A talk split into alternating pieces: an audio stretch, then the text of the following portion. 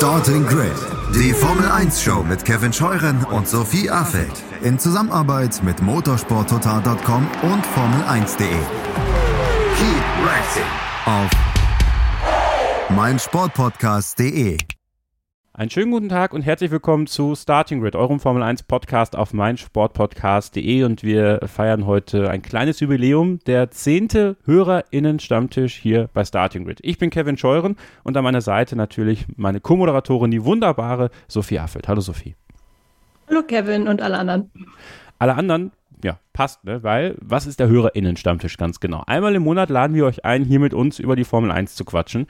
Wir laden immer drei Hörer aus der, oder HörerInnen aus der Community ein und ähm, die können dann ihre Themen mitbringen. Und die werden hier ganz einfach diskutiert. Es wird so ein bisschen hin und her gesprochen und ihr habt da draußen die Möglichkeit, euch natürlich an der Diskussion zu beteiligen. Dann in den Kommentaren auf den Social Media Plattformen von Starting Grid, die findet ihr alle in den Show Notes.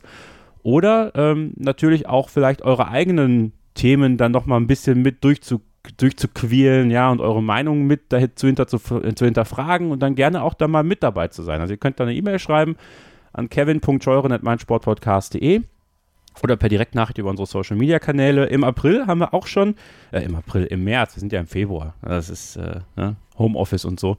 Ähm, Im März haben wir auch schon äh, alles voll, aber ab April haben wir wieder Platz hier bei uns im HörerInnen-Stammtisch. Würde ich mich sehr darüber freuen, wenn ihr da mitmachen wollt. Also schreibt mir, so wie das folgende drei Hörer auch gemacht haben. Ich freue mich sehr, dass Marco dabei ist. Hallo Marco. Ja, hallo, schön hier zu sein. Grüß dich. Ich freue mich auch, dass David dabei ist. Hallo David. Hallo zusammen. David oder David? Äh, eigentlich egal. Also ich bin beides gewohnt. Aber richtig ist David theoretisch. Okay, David. Und äh, Christian ist auch da. Hallo Christian. Ja, hallo, Servus. Du bist heute nämlich unser Christian in der Runde. Ja, passt. Christian voll lässt sich entschuldigen.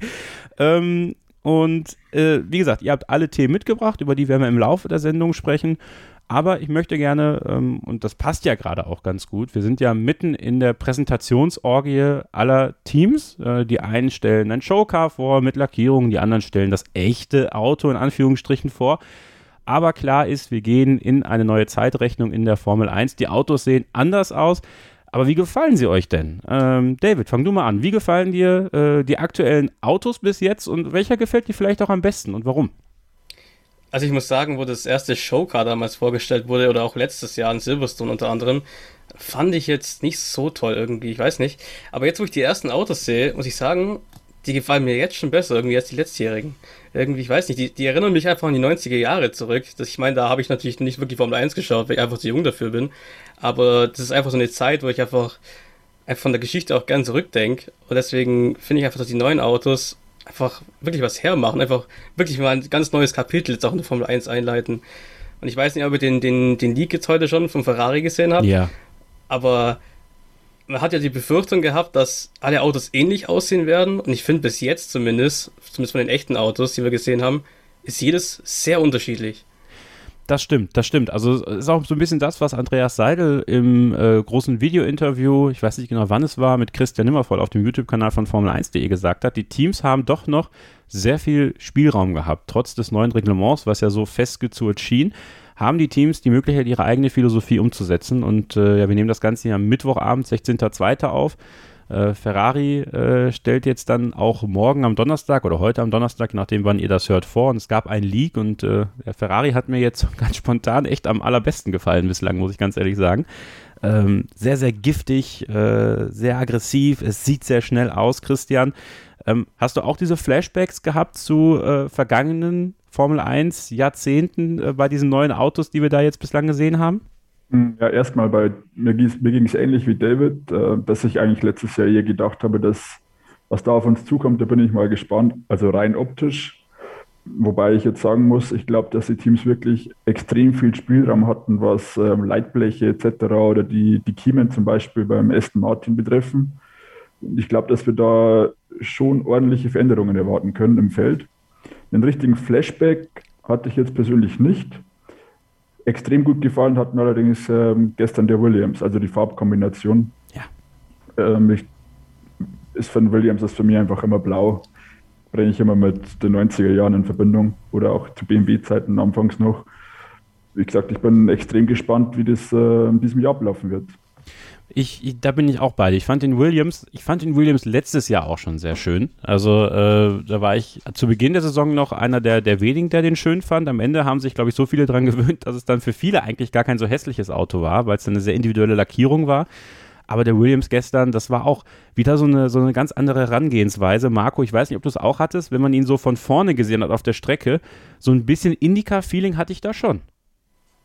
Ja, stimmt. Ähm, also ich muss auch sagen, der Williams hat mir bisher am besten gefallen, in diesen Blautönen. Ich habe äh, ganz spontan, wo wir gerade bei Flashbacks in den 90er waren, äh, musste ich an den, an den Prost denken früher. Der war ja auch so dunkelblau. Ja. ja. Und äh, hat mir damals auch schon gut gefallen. Ist auf der Strecke immer ein bisschen blöd gewesen, weil man fast gar nichts erkennen kann von dem, äh, wenn die so dunkel sind.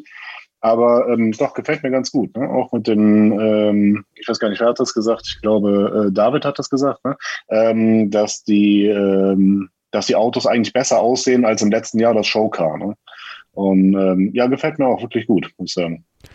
Sophie, wie findest du das mit den Kiemen? Also ich glaube, das ist ja was, woran wir uns dann doch gewöhnen müssen. Also, ähm, weil bei denen, die jetzt das echte Auto vorgestellt haben, haben wir doch häufig diese Kiemen gesehen. Und auch bei dem Ferrari, der jetzt so ein bisschen durchs Internet geistert, auch da haben wir diese Kiemen, also diese Lufteinlässe an den, an den Seitenblechen der Autos, an den Seiten der Autos. Äh, ist das, ist das schön deiner Meinung nach? Oder, oder denkst du so, oh, was ist das denn? Äh, auf jeden Fall erstmal gewöhnungsbedürftig, das wieder so zu sehen. Und äh, das ist auch so ein Grund, warum ich den Aston Martin von der Lackierung her super schön finde. Ist, glaube ich, auch mein Favorit bislang. Aber rein optisch jetzt, was äh, die Form angeht oder ja, den Rest angeht, finde ich es da irgendwie schwierig. Also ich fand die Kiem überhaupt nicht schön. Das war irgendwie das Erste, was ich gleich gedacht habe. Ähm, generell ist mir der Aston Martin irgendwie aber auch ein bisschen breit, auch was die Seitenkästen angeht. Aber wie gesagt, das ist halt, finde ich, vor allem ins Auge gesprungen. Ich glaube, bei Alfa Romeo hat man das ja auch schon gesehen, bei diesen Bildern, die von den Testfahrten da aufgetaucht sind, ähm, in dieser Camouflage-Lackierung. Aber da konnte man das trotzdem auch schon erkennen. Also gut, wenn es nachher funktioniert, äh, ist es schön, aber optisch schön finde ich es jetzt nicht so. Wo ich aber mitgehen würde beim, beim, beim Gros hier unserer TeilnehmerInnen, ich finde tatsächlich die Autos richtig schick. Also insgesamt im Vergleich zum letztjährigen Auto. Ich habe nämlich, vielleicht geht es euch da auch so, kann, kann jeder jetzt einsteigen, der möchte, ähm, diese größeren Reifen, die wir jetzt haben. Ich habe die letztes Jahr auf den 21er Autos gesehen und dachte so, passt jetzt nicht so gut, aber bei diesen neuen Autos, die wir jetzt bislang gesehen haben, fand ich das richtig cool. Wie geht's euch da? Ja, fand ich auch total überraschend. Hatte ich auch gleich gedacht, irgendwie nachdem dann der Showcar damals präsentiert wurde, soll mir gleich ganz anders, weil ich fand es auch erst unglaublich hässlich, wie du es gerade gesagt hast. Aber irgendwie passt es jetzt total gut zusammen, so diese, diese ganze Optik. Und ich war auch sehr positiv überrascht jetzt auch am Anfang dachte ich auch beim Shoker, öh, was ist das denn? Aber ich glaube, das liegt halt irgendwie daran, dass ich mich an Neues immer erstmal gewöhnen muss und immer erstmal das Traditionelle irgendwie bevorzuge. Aber ähm, jetzt inzwischen finde ich auch, dass es irgendwie deutlich aggressiver und deutlich geschmeidiger aussieht und äh, da zählen die Reifen dann als Gesamtpaket eben auch dazu. Ja, ich steige mal direkt mit ein. Ähm, also die äh, bei den Reifen, da bin ich ein bisschen raus, muss ich sagen. Also ich war von vornherein auch damals schon in der Formel 2 kein Fan von diesen großen Rädern. Ähm, mir haben die, die, die kleinen Felgen irgendwie immer besser gefallen. Die Reifen, die sahen ein bisschen bulliger aus und ähm, ein bisschen, ja, also irgendwie ein bisschen aggressiver, fand ich. Ne? Und ähm, jetzt mit den Radkappen, wenn ich mir das mal so angucke, ich finde, das sieht irgendwie total unspektakulär aus. Ja, die Radkappen. Ich hoffe ja tatsächlich, dass noch diese ganzen Umsetzungen wie LEDs und sowas dazukommen, weil wenn das jetzt alles nur so schwarz bleibt, da wäre wirklich ein bisschen traurig. Aber ich glaube ja, dass da noch was kommt. Ich, die können jetzt, glaube ich, nur nicht alle so wirklich einschätzen, wie es dann mit der Luftströmung über die Radkappen hinweg ist. Deswegen halten sich da, glaube ich, noch bedeckt. Aber da bin ich auch bei dir. Also das mit den Radkappen, da muss ich mich auch noch, also mit diesen Radkappen, wenn sie jetzt so schwarz bleiben, da werde ich auch ein bisschen unspektakulär finden. Ja, da bin ich bei dir. Ja.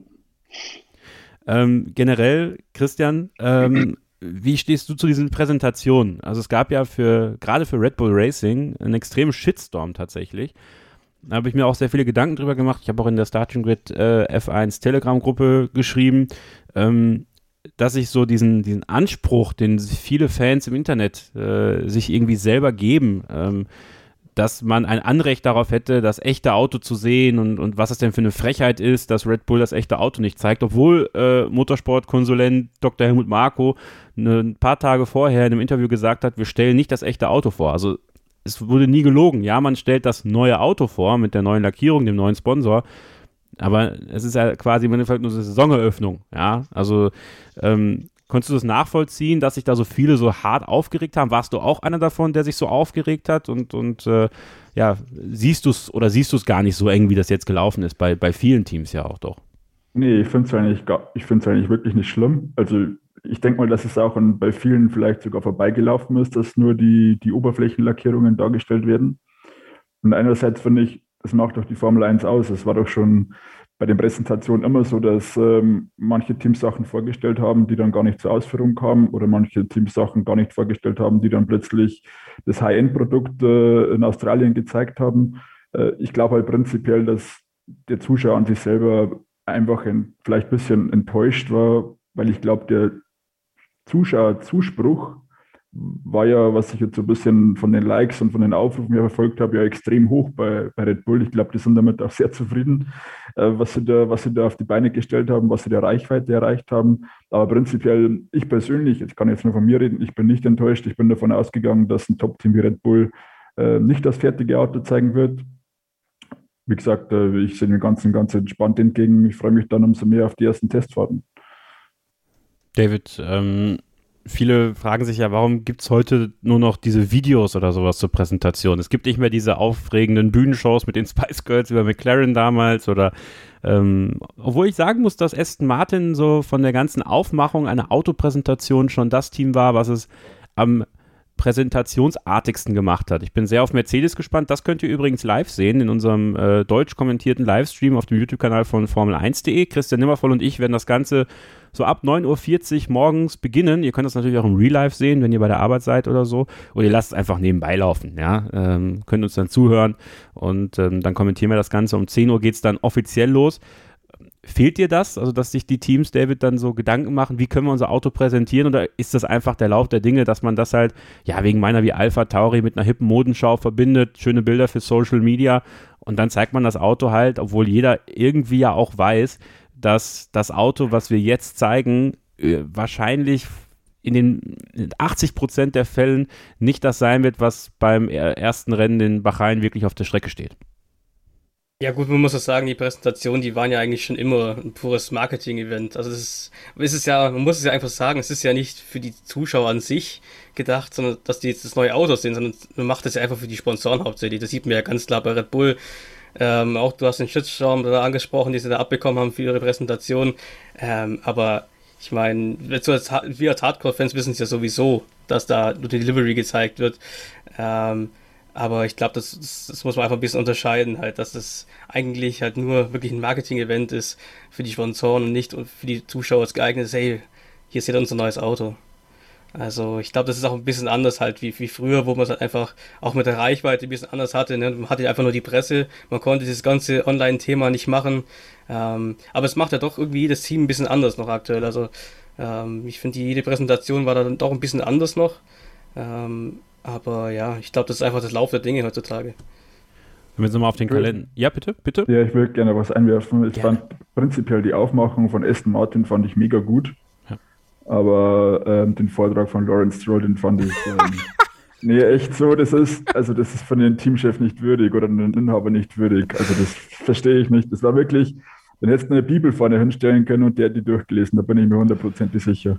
Er, er, hat, er hat mit dem Teleprompter Probleme gehabt, glaube ich. Ja, das also, war der Wahnsinn. Das, das war schon ein bisschen peinlich, ne? Also. Ja, vor allem bei den Schnittbildern hat man ab und zu hat man sie ab und zu sogar ja. gesehen, dass er direkt, also er hat ja wirklich jedes Wort einzeln abgelesen. Ja, vor allem man hat den Teleprompter ja so doof hingestellt, dass er ja, ja, tiefer stand als seine Augen. Das heißt, du hast ja immer gesehen, dass er runtergeguckt hat, um das zu lesen. Dass man da nicht wie bei Politikern diese zwei äh, Plastiktafeln aufstellt, dass sie zumindest nach oben gucken. Ja, also dass sie das lesen, aber ja, das habe ich auch nicht verstanden. Ähm, aber Sebastian Vettels Haarpracht fand ich toll. Das, ja. das also war schon, äh, also da hat sich die, die Haartransplantation gelohnt, die er da äh, gemacht hat. Also Wahnsinn. Also, wir wissen ja, die Frisur hat zuletzt äh, für die Weltmeisterschaft gereicht bei ihm, ne? Also vielleicht bei Aston Martin. Sieht auf alle Fälle besser aus wie, wie letztes Jahr zum Anfang der Saison, da war das ja. komplett abgeschoren hat. Das stimmt, das stimmt. So, auf dem Kalender steht halt noch Ferrari am 17., also Donnerstag, heute, wann auch immer ihr das hört. Am 18. am Freitag Mercedes im Livestream Formel1.de YouTube. Ähm, am 21. Februar Alpine und am 27. Februar dann offiziell Alfa Romeo, die ja ihren Erlkönig schon auf die Strecke geschickt haben. Äh, vielleicht noch ein kurzes Statement von euch zu Alpine. BWT ist da jetzt Sponsor. Äh, glaubt ihr, wir sehen einen pinken Panther oder wird es dann doch mehr blau und nur pinke Flecken?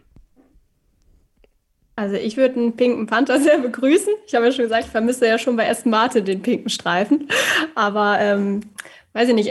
Erst hatte ich eigentlich gedacht, dass es mehr blau wird und nur ein bisschen pink, aber jetzt die letzten beiden Tage wurden ja, glaube ich, auf Social Media von Alpine schon oder von BWT, weiß ich gerade gar nicht mehr genau, äh, schon so ein paar Bilder gepostet, die schon sehr auf pink aufgemacht waren. Deshalb bin ich jetzt doch sehr gespannt, ob äh, BWT dann nicht vielleicht doch jetzt auch als Titelsponsor dann äh, ein bisschen mehr die, ja, äh, in den Farbtopf greifen durfte sozusagen. Ja, aber macht das so viel Sinn? Also weiß ich, ich denke mal, da wird sich Alpine sogar einen Schuss ins eigene Knie setzen, wenn das Auto zu 75 Prozent aus pinker Farbe besteht. Ja, aber trotzdem, also ich meine, BWT hat sich ja bei Aston Martin rausgezogen, weil man eben pinker sein wollte, ja. Also weil es natürlich ja. dieser extreme Wiedererkennungswert ist. Was mich halt verwundert hat, ist, dass sie dann direkt Titelsponsor werden bei Alpine. Mhm. Deswegen kann ich mir fast nicht vorstellen, dass sie sich da abfrühstücken lassen mit äh, einem pinken Streifen oder mit einem pinken Heck. Also ich ich weiß nicht, also das Auto müsste schon, glaube ich, für BWT signifikant pink werden. Und pink und blau sieht immerhin gut zusammen aus, finde ich. Das kann man machen. Also. Ja, das würde ja auch so ein bisschen der Philosophie von Alpine so ein äh, bisschen entgegensprechen. Ne? Die haben sich jetzt komplett ja. umgestellt und wollen wir die ihre Sportwagenmarke da etablieren und die muss halt blau sein. Ne? Und da jetzt doch äh, die Hälfte dann pink zu machen, weiß ich nicht. Also ich fand es letztes Jahr bei, bei äh, bei Aston, bei Aston Martin schon ein bisschen grenzwertig. Als ich die Bilder gesehen habe, in echt hat man es Gott sei Dank nicht so deutlich gesehen, dieses British Racing Green und dann äh, das Pink da mit dabei. Ne? Also, das stimmt. Das hat ein bisschen wehgetan, fand ich. Ich hoffe nur, dass der Mercedes signifikant silber wird, ehrlich gesagt. Weil. Ähm, ah, ich weiß, ich fand das Schwarz schon geil eigentlich. Ich, ich weiß, Sophie auch. Also, ja. ich, ich rede da so ein bisschen gegen Mühlen, aber ich glaube, dass es vielen Teams im Paddock zugegenkommen würde, wenn im Fernsehbild der Mercedes nicht so sehr dem Aston Martin zum Beispiel gleicht. Also ich fand das immer sehr schwer teilweise, je nachdem wie die Kameraeinstellung war, den Aston Martin und diesen schwarzen Mercedes auseinanderzuhalten. Also deswegen fände ich es schon schön, wenn, wenn das Silber wieder ein bisschen mehr im Vordergrund ist, weil dann eben die anderen Teams vielleicht in den Kameraschnitten so ein bisschen besser rüberkommen. Also ja, da hast, da hast du recht, ne, klar. Aber also gerade bei den Nachtrennen fand ich es schwierig, ja. äh, die auseinanderzuhalten. Hast ja gar nichts mehr gesehen. Ne? Ja. Aber ähm, so vom, vom Einzelnen her finde ich das, den schwarzen Mercedes eigentlich irgendwie geil. Wenn ich jetzt die Bilder sehe, früher in Silber, ja. auch die Rennanzüge von den zwei, ne? Ähm, da, da denke ich mir immer, da, wie langweilig war das eigentlich? Ne? Sieht irgendwie altmodisch aus, so ein bisschen. Ja, ja, richtig, ja, genau. Stimmt schon. Genau, irgendwie so, ja, weiß ich nicht. Ich fand die, die Mercedes, diese silbernen Mercedes schon immer doof. Auch selbst früher noch, als es noch McLaren war, die, die Silberpfeile. Ne? Das habe ich das äh, Weiß und Rot vermisst nachher, ne? Von McLaren. Aber ähm, ja, aber ich fand das Silber, also weiß ich nicht, hat mir nie gefallen. Wobei ich ja sagen muss, ich bin generell, also das ist jetzt bei Schwarz auch nicht so, aber generell Fan von knalligen Farben. Also das finde ich bei der Indica irgendwie auch ganz cool. Da haben die ja wirklich viele knallige Farben. Das mag ich halt auch am McLaren und Ferrari und so. Ja. Wenn ein bisschen Farbe reinkommt, das ist nicht alles so. Ja, ja, jetzt, Ne, also der, der, der neue McLaren, also jetzt, wie sie jetzt die letzten Jahren waren, in dem, in dem Orange und sowas, finde ich super. Ne? Und gerade auch bei Rennwagen, ne, ob es jetzt Formel 1 oder Indica oder weiß ich wo, da kann man gerne knallige Farben nehmen. Das ist, ne, aber wenn ich jetzt einen, einen weiß ich nicht, einen Mercedes S-Klasse fahre, den würde ich nicht in Knallrot nehmen. das stimmt. Ne? Da passt es irgendwie nicht. Das stimmt. Ja, ich bin gespannt. Also Mercedes macht da noch ein, ein, relatives Geheimnis draus, haben so ein bisschen angeteasert mit ihren Farbtöpfen. Alpine sind, glaube ich, viele gespannt drauf, wie viel Pink dann am Ende wirklich dabei sein wird.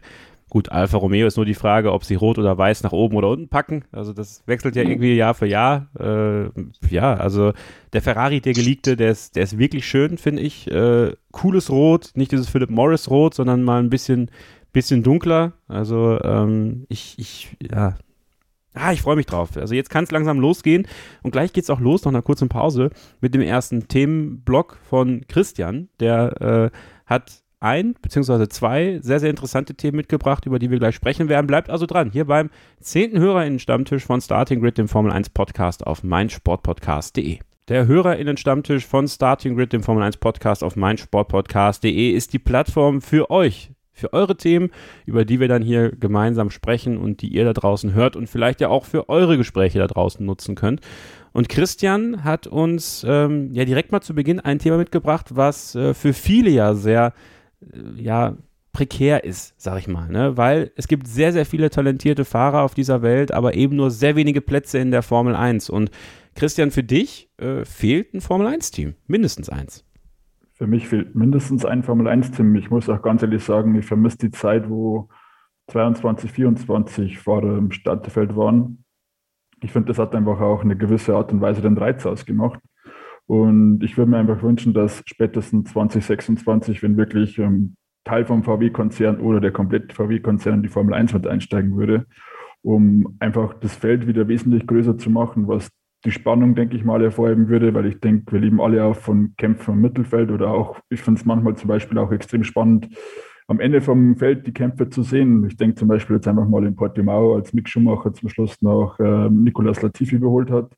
Und ich finde, das macht einfach die Formel 1 aus. Und äh, was ich einfach extrem kritisch sehe, ist schon so, dass äh, viele Formel 1-Teams einfach finanziell auch nicht mehr auf Rosen gebettet sind. Und ich könnte mir auch durchaus vorstellen, wenn das so weitergehen würde, dass wir vielleicht irgendwann sogar mal nur noch ein 18er Feld haben. Du hast ja auch in deiner, in deiner Mail, hast ja auch die Namen Sophia Flörsch und David Beckmann eingebracht. Ähm, Lirim Sendeli natürlich auch aus deutscher Sicht. Glaubst du denn, dass es jetzt für diese drei FahrerInnen wirklich eine Perspektive in der Formel 1 gäbe, wenn es mehr Teams gäbe? Ja, das wird zeitnah, wenn eine Entscheidung kommen würde, denke ich schon. Aber ich sehe jetzt gerade zum Beispiel bei Sophia Flörsch, ähm, ich will nicht sagen, dass es in der Bedeutungslosigkeit versinken wird, was ich natürlich hier nicht wünsche. Aber ich denke mal, vom großen Radar wird sie mit der Zeit verschwinden, wenn es in, in naher Zukunft keine Formel-1-Option für sie geben wird. Und die sehe ich prinzipiell ähm, auch für sie persönlich nur bei in der Formel 1. Aber jetzt ist es ja so, David, äh, sie hat jetzt ein, ein, Engagement in der WEC, äh, ist sie eingegangen so ein bisschen das Gefühl, dass der, dass der Weg von Sophia Flörsch ja, vielleicht auch ganz natürlich aus dem Augenmerk der, der Formelserien raus in die Langstreckenserien reinführt, wo sie ja dann durchaus ja für sich selber auch als, als Frau dort eine Legacy starten kann, oder? Ja, ich glaube, sie hat schon recht früh gemerkt, dass es ein bisschen schwierig wird im Formelbereich. Ich meine, sie ist, ich weiß nicht, ist jetzt ein oder zwei Jahre in der Formel 3 gefahren, ich glaube nur eins. Ich glaube, da hat sie schon recht schnell gemerkt, das ist auch einfach das Budgetthema natürlich auch ein Grund, aber dass äh, es einfach schwierig wird für sie da einfach höher zu kommen. Trotzdem Hype um sie jetzt eigentlich. Ähm, ich glaube, deswegen war es eigentlich ganz schlau von ihr, da das Standbein Endurance da nebenbei schon aufzubauen. Aber ich, ja, ich glaube, für Sophia wird es echt schwierig jetzt. Äh, sie rutscht es halt einen Punkt rein, der halt vielleicht nicht mehr so ganz bekannt ist. Ähm, ich weiß nicht, ob man dann vielleicht nicht in ein, zwei Jahren dann sagen, Sophia Flörsch, ja, wer? so, weil ja, sie ist halt gar nicht mehr im Formelbereich tätig. Sie ist aus DTM jetzt raus. Es war auch der andere große Bereich, wo man gesagt äh, hat, okay, das sind auch noch Formel 1-Fahrer. Ne? Wir hatten jetzt Albon, der jetzt wieder zurück ist in der Formel 1. Ähm, aber jetzt ist, rutscht sie halt in einen Bereich rein, der vielleicht echt äh, schwierig wird für sie. Also sie gibt es ja auch immer noch als Ziel aus, so, ne? Mhm. Dieses Ziel Formel 1. Aber ich glaube halt auch, jetzt wo wir auch über mehr Teams reden, also ich glaube, das ist jetzt in ihrem Fall nicht das Problem. Ich glaube ehrlicherweise, um das mal so zu sagen, es könnte wahrscheinlich noch drei weitere Teams geben. Ich glaube trotzdem nicht, dass wir Sophia Flörsch dann zeitnah in der Formel 1 sehen würden. Ich glaube, bei ihr spielt halt auch ja dieser finanzielle Background, den sie halt aus dem Elternhaus vielleicht nicht so hat und auch sponsorentechnisch scheint es da ja nicht ganz zu reichen, schon auch eine große Rolle. Und ähm, ja, ich glaube, finanziell gesehen ist natürlich dieser andere Weg, den sie jetzt auch geht mit Langstrecke etc. irgendwie sinnvoller, weil sie ja auch selbst sagt, sie möchte halt auch nicht mit einem schlechten Team in der Formel 3 fahren. Sie ist ja mit Campos gefahren, das war jetzt logischerweise auch nicht so erfolgreich. Und wenn man halt keine Punkte sammelt, hat sie auch selbst, glaube ich, mal gesagt, dann kriegt man auch keine Sponsoren, wenn man keinen Erfolg hat. Und ich glaube halt auch einfach, dass die Formel 1 momentan für Sophia Flösch noch zu weit gedacht ist. Sie müsste, glaube ich, erstmal dafür Ergebnisse wirklich in den Junior-Serien einfahren. Aber äh, wie gesagt, dass sie da jetzt in, in naher Zukunft nochmal hinkommt, sehe ich jetzt gerade eher nicht. Ja, ich finde es halt so prinzipiell als Formel 1-Sicht ähm, extrem schade mit der geringen Anzahl an Teams. Jetzt zum Beispiel Alexander Rossi, an den können sich wahrscheinlich gar nicht mehr so viel erinnern. der fuhr immer im hinteren Teil vom Feld mit.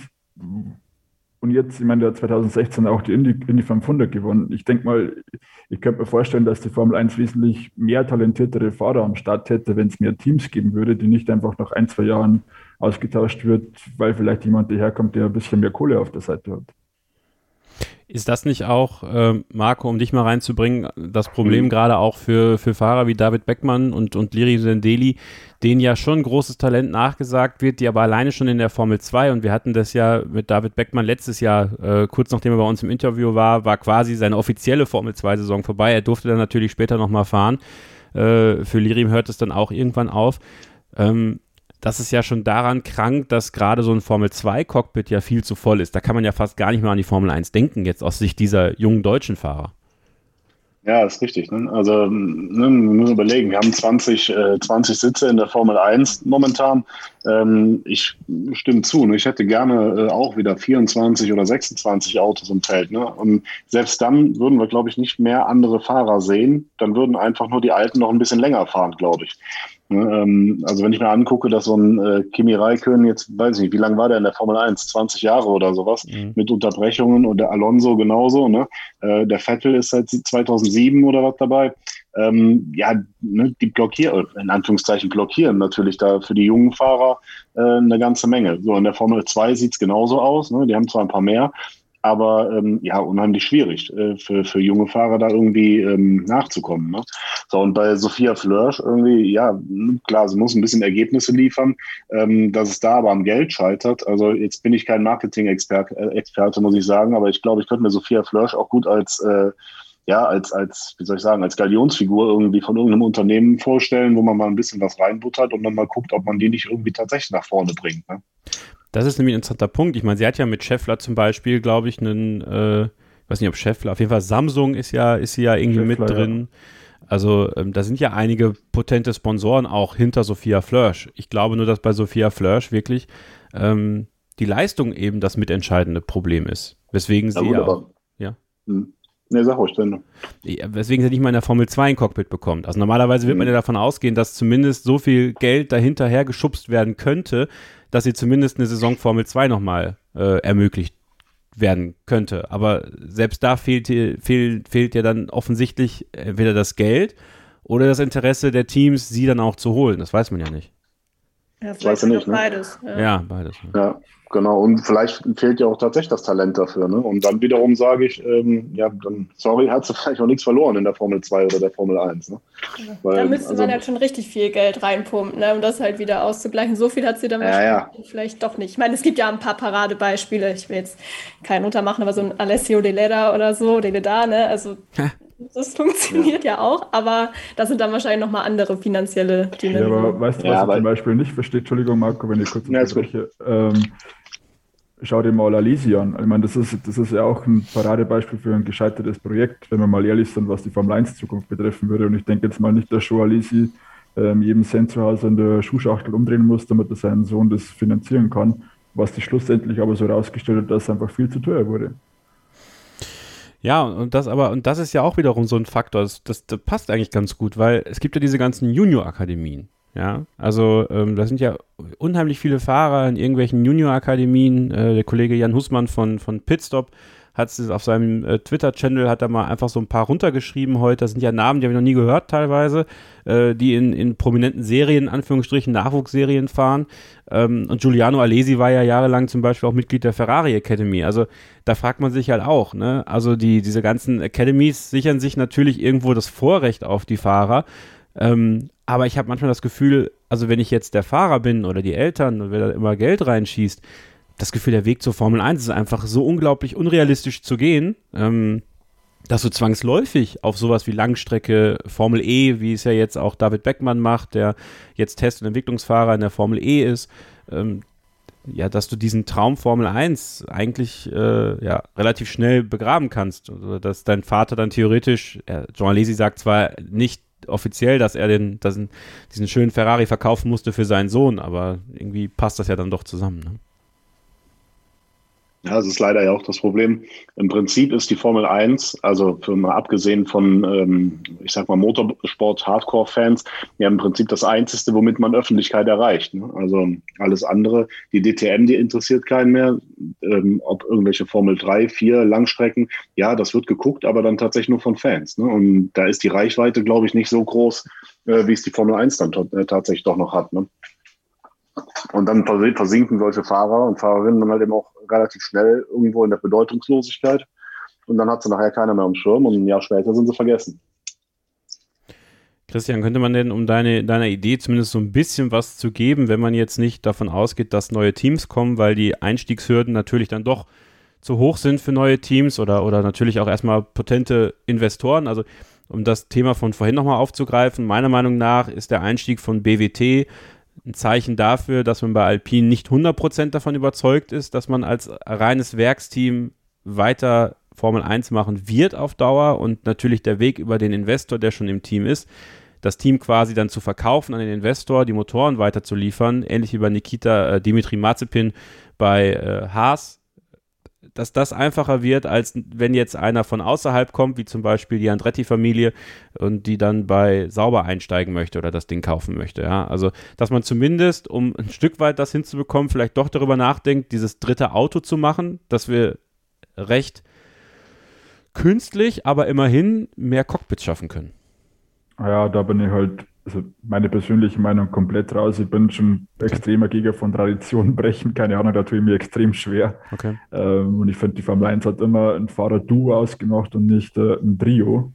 Äh, ich glaube einfach, dass, aber gut, das ist ein ganz anderes Thema. Ich glaube, wir müssen einfach den finanziellen Aspekt genauer beleuchten, weil ich glaube, da liegt das größte Problem. Also keine Ahnung, ich habe keine Paradelösung oder kein Paradebeispiel oder Lösungsvorschlag vorliegen, den wo man einbringen kann, aber prinzipiell glaube ich, muss sich die Formel 1 oder Formel 1 Teams einfach, der Kostenblock muss anders werden. Ich meine, der Budget Cap ist alles recht gut und schön, aber ich glaube, dass das die Zukunft nicht unbedingt sichern wird oder schon gar keine zwei weitere Teams auf, äh, ins Fahrerfeld bringen wird. Also ich, glaube glaub, ja, mach. Ja. Also ich, ich glaube auch nicht, dass der Budget Cap da irgendwas hilft, weil ich meine, ja, dann haben wir nur unsere, weiß ich nicht, 130 Millionen oder was, die wir im Jahr dafür ausgeben dürfen. Aber ähm, die anderen Teams haben so viel Vorsprung. Wenn jetzt jemand ganz neu kommt, das wird ja unfassbar schwierig, da irgendwie einen Anschluss zu finden. Ich bin mal gespannt, wenn VW tatsächlich kommen sollte, mit welcher Marke auch immer, ob die das tatsächlich schaffen und wo die nachher landen werden. Ne? Und das sind ja Tonnen und auch 130 Millionen im Jahr sind ja auch ein Haufen Geld. Ne? Da kommen ja dann die Fahrergehälter noch dazu, wenn ich recht informiert bin. Und ähm, ja, weiß ich nicht. Also ich, so diese drei Autotheorie pro Team, ja, aus dem Grund, dass das Feld größer wird, natürlich, ja, bin ich auch deiner Meinung, dass man da die Tradition irgendwo ein bisschen wahren muss. Ja, ist schwierig. Ne? Genau, also zum Budget Cap wollte ich auch sagen, also ich glaube, es ist schon ein ganz guter Weg und Anreiz, aber das Problem oder die Gefahr bleibt halt trotzdem noch, dass eben die neuen Teams auch erstmal im hinteren Feld rumfahren. Und ich meine, gut, dann hätte man zwar mehr Fahrer und könnte mehr Fahrern die Chance geben, aber jetzt aus Zuschauersicht weiß ich gar nicht, wie spannend das jetzt wirklich wäre. Also ich glaube jetzt nicht, dass mehr Teams halt gleichzeitig auch zu mehr Konkurrenz führen. Gegebenenfalls dann, ich glaube, am Anfang hatte schon mal jemand von euch angesprochen, halt mehr Konkurrenz um die hinteren Plätze. Und klar haben wir das dann damals abgefeiert, als Mick Schumacher dann am Ende äh, Latifi überholt hat. Aber es ist halt auch die Frage, hätten wir das auch gemacht, wenn es jetzt nicht Mick Schumacher gewesen wäre. Von daher finde ich da irgendwie ein bisschen unsicher. Andererseits beobachte ich aber auch sehr gerne positive Entwicklungen von Underdog-Teams. Von daher, wenn es dann klappen würde und die sich nach oben arbeiten könnten mit, im Laufe der Zeit, wäre es halt super. Aber ich glaube, der ja, Vorsprung der anderen Teams am Anfang wäre vielleicht schon ein Hindernis. Hätte Mick Schumacher Latifi mal nicht überholt, dann wäre das ganze Chaos doch gar nicht ausgebrochen. dann wäre nie in die Wand gefahren, der Latifi. Er musste da wieder ran. Äh, ne? Hätte mal weg, wäre mal weggeblieben. Ähm, nee, ähm, ich glaube, das ist halt ein Thema, was, was so schwer zu handeln ist, weil, also ich weiß nicht, wie es euch geht, aber ich habe nicht das Gefühl, manchmal nicht das Gefühl, dass das Liberty Media, dass so dieser Langzeitplan wirklich da ist, äh, da mehr Teams zu haben. Ich glaube, man möchte halt, oder man hofft halt, dass VW mit einem guten Namen da reinkommt, aber die würden sich ja auch eigentlich erstmal nur an, an bestehende Teams zecken. Ja, also ob das dann jetzt Porsche bei Red Bull ist und äh, wegen meiner Audi bei McLaren oder bei Williams. Also das ist halt, ist ja auch wieder nicht zielführend. Ich glaube, da hoffen wir viel mehr darauf, dass die auch wirklich irgendwie mit, zumindest mit einem Team als reines Werksteam kommen, um dieses eine Team zu haben. Aber ich habe so das Gefühl, dass das auch nicht, äh, nicht von Liberty, ich meine, man, man will halt viel in diese Märkte rein, aber das muss offensichtlich seitens der Organisation, korrigiert mich da gerne, wenn ihr das vielleicht anders seht, das muss für die nicht zwingend über mehr Teams kommen, sondern äh, über andere Wege. Also mir fehlt da manchmal der Einsatz, dass da mehr Teams kommen. Ja, also ich sehe es auch so. Also man muss ein bisschen mehr, ähm, bisschen mehr, bisschen mehr fordern. Und ein bisschen, oder nee, nicht fordern, das falsche Wort, aber ein bisschen mehr fördern vielleicht. Mhm. Ähm, es ist halt schweineteuer, in die Formel 1 zu kommen. Es ist äh, unheimlich schwierig, da äh, Erfolg zu haben. Ähm, ja, ob nachher Red Bull mit einem äh, Porsche-Motor oder Lamborghini-Motor fährt oder so, das mag sich alles schön anhören, aber schlussendlich ähm, wäre es halt interessant, wenn da wirklich ein Audi Formel 1 Auto fährt beispielsweise. Ne? Und ähm, wie lange VW sowas mitmachen würde, ähm, wenn dann das Formel 1 Team da um Platz 8, 9, 10, 11 oder so in der, in der Konstrukteurs-WM mitfährt, ähm, ja, da gebe ich den ganzen auch fünf Jahre und dann sind die auch wieder weg. Also ich finde es auch generell bei mehr Teams, finde ich, wären halt auch mehr Motorenhersteller generell wünschenswert, damit halt einfach nicht nicht noch mehr Abhängigkeiten irgendwie bestehen bei dem Großteil der Teams, dass man halt weniger Kundenteams hat. Und das, ich meine, das finde ich jetzt schon teilweise sehr extrem.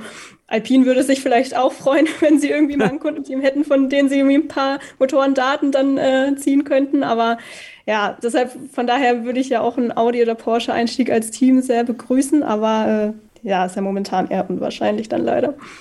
Die ja, halt auch in naher Zukunft, sorry Christian, äh, ich sehe in naher Zukunft aber einfach kein neues Team einsteigen. Weil mhm. ihr müsst euch mal vorstellen, ihr wollt jetzt ein Team gründen, ihr habt keine Basis, ihr habt gar nichts. Ich meine, Porsche und Audi, die haben ja wenigstens ihre Infrastruktur noch einigermaßen von den anderen Programmen, aber ansonsten hast du ja gar nichts. Das heißt, da brauchst du schon ein Riesenbudget, dann brauchst du deine 200 Millionen, die du an die Formel 1 zahlen musst, du überhaupt fahren darfst und du kriegst kein Preisgeld für die erste Saison. Das heißt, es ist ja das schon eine riesige Summe, die du aufwenden musst. Wie soll das überhaupt ein Privatteam wie zum Beispiel jetzt Minardi früher überhaupt schaffen, so ein riesen Budget auszutreiben? Das hatten die ja nicht mal für fünf Saisons früher, was die für einen Einstieg jetzt schon allein brauchen heutzutage. Christian? Mm, ja, ich überlege gerade.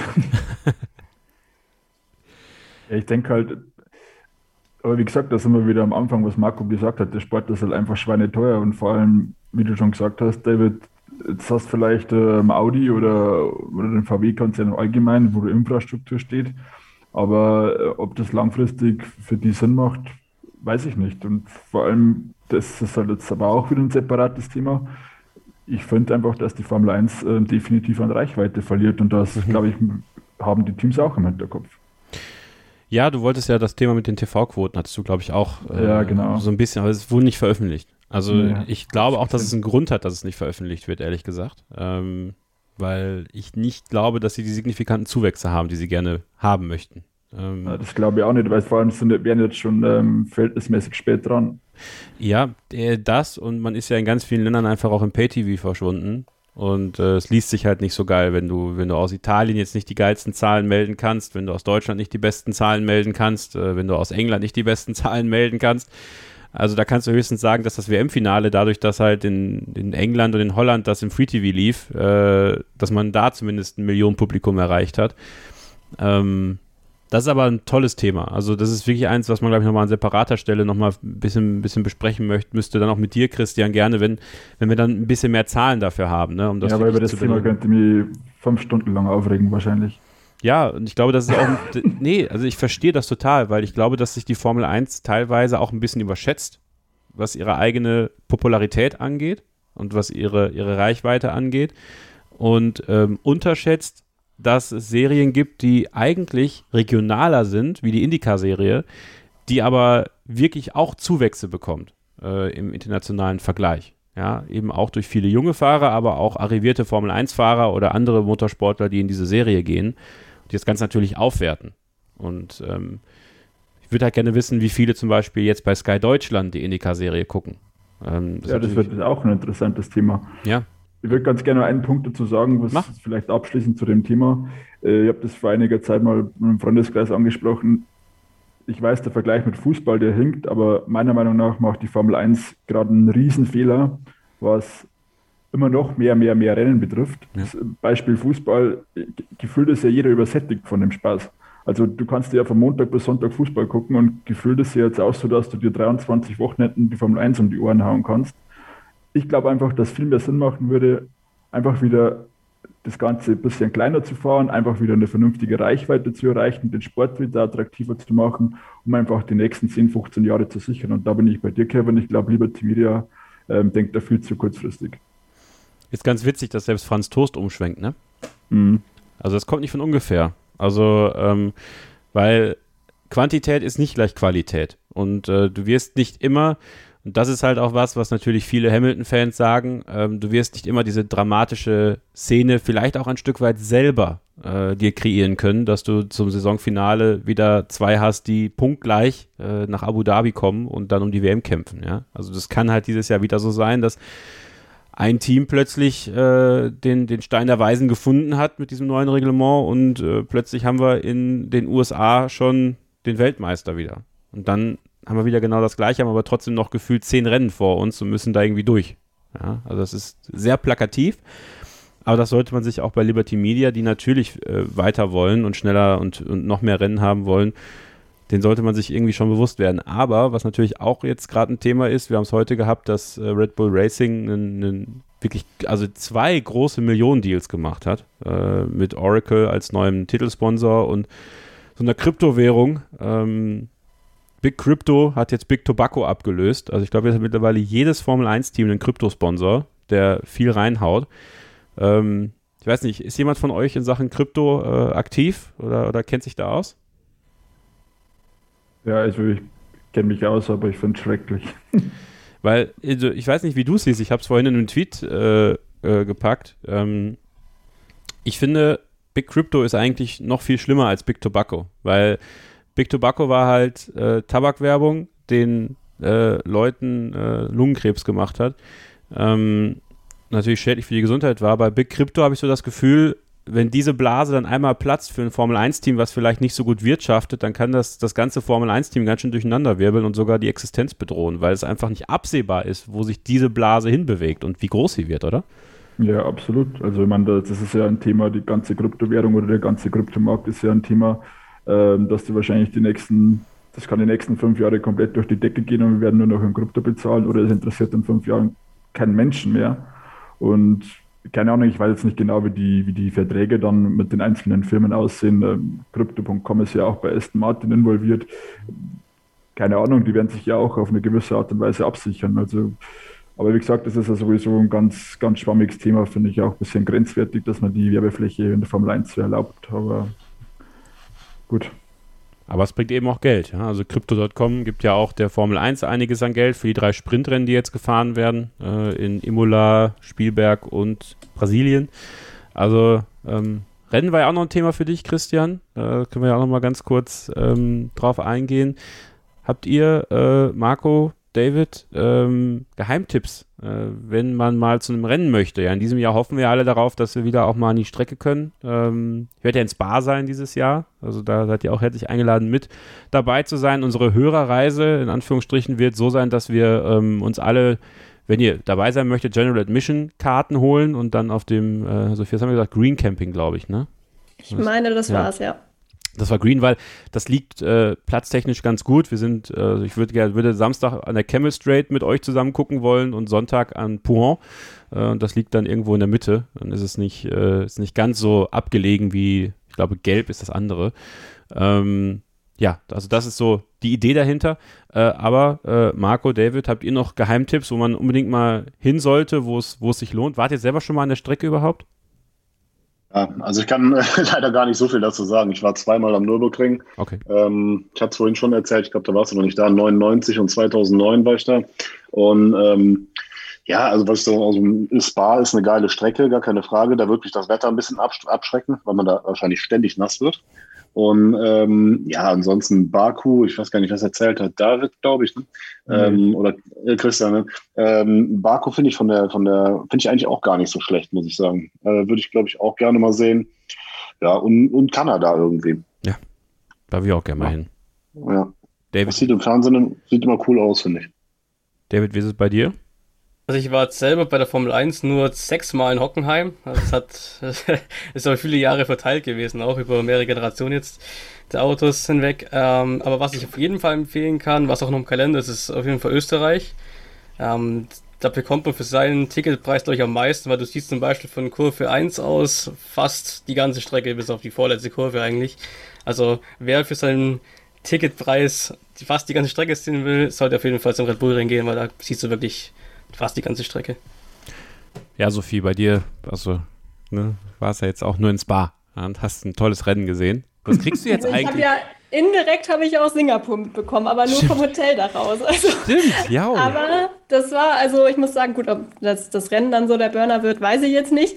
Ähm, gab ja auch noch keinen, seit ich die Formel 1 verfolge, wieder in Singapur zugegebenermaßen. Aber also von der Kulisse her ist das schon Wahnsinn, muss man sagen, wenn es dann dunkel ist, die ganzen Lichter äh, an sind. Also das war schon extrem cool, das zu sehen. Und du hörst es halt auch durch die ganze Stadt natürlich auch am Tag schon. Also damals fand ich es unglaublich nervig, aber heute würde ich es wahrscheinlich unglaublich cool finden. Also wenn da mal jemand die Chance hat, ähm, würde ich die auf jeden Fall nutzen, weil ich ärgere mich sehr, dass ich das im Nachhinein, also dass ich das damals äh, überhaupt nicht interessant fand.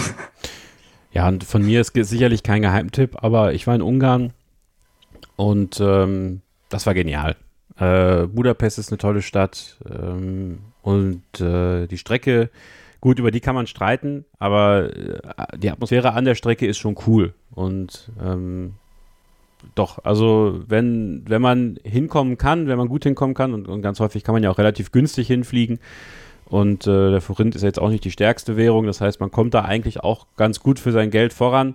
Dann ähm, würde ich echt Budapest empfehlen. Also ähm, ja, auf meiner Liste steht sonst auch noch äh, irgendwann mal Kanada auf jeden Fall. Das würde ich gerne mal live sehen in, in Montreal.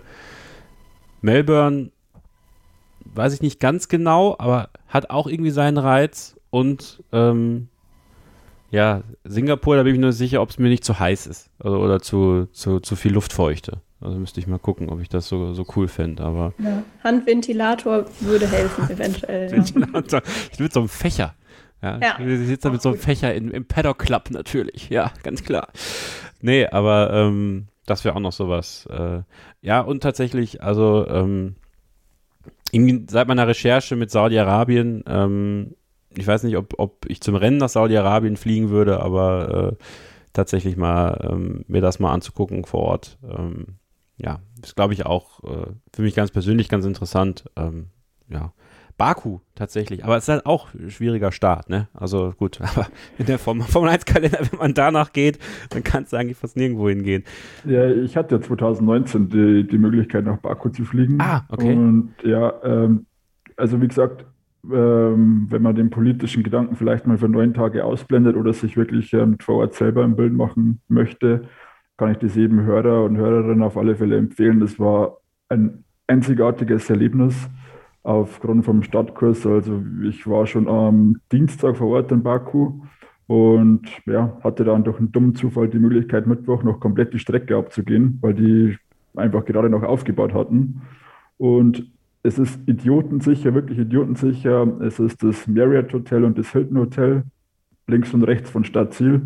Und der Paddock-Eingang ist wirklich mitten in der Stadt. Also ich habe, mein Wunsch war einfach vielleicht, dass ich irgendwo den Fahrer abends beim Essen treffe oder so. Das war so mein blauäugiger Gedanke, aber ich habe es dann tatsächlich geschafft, dass ich ähm, Lewis Hamilton getroffen habe. Nein. Doch, Nein. Max doch, Max Verstappen getroffen habe.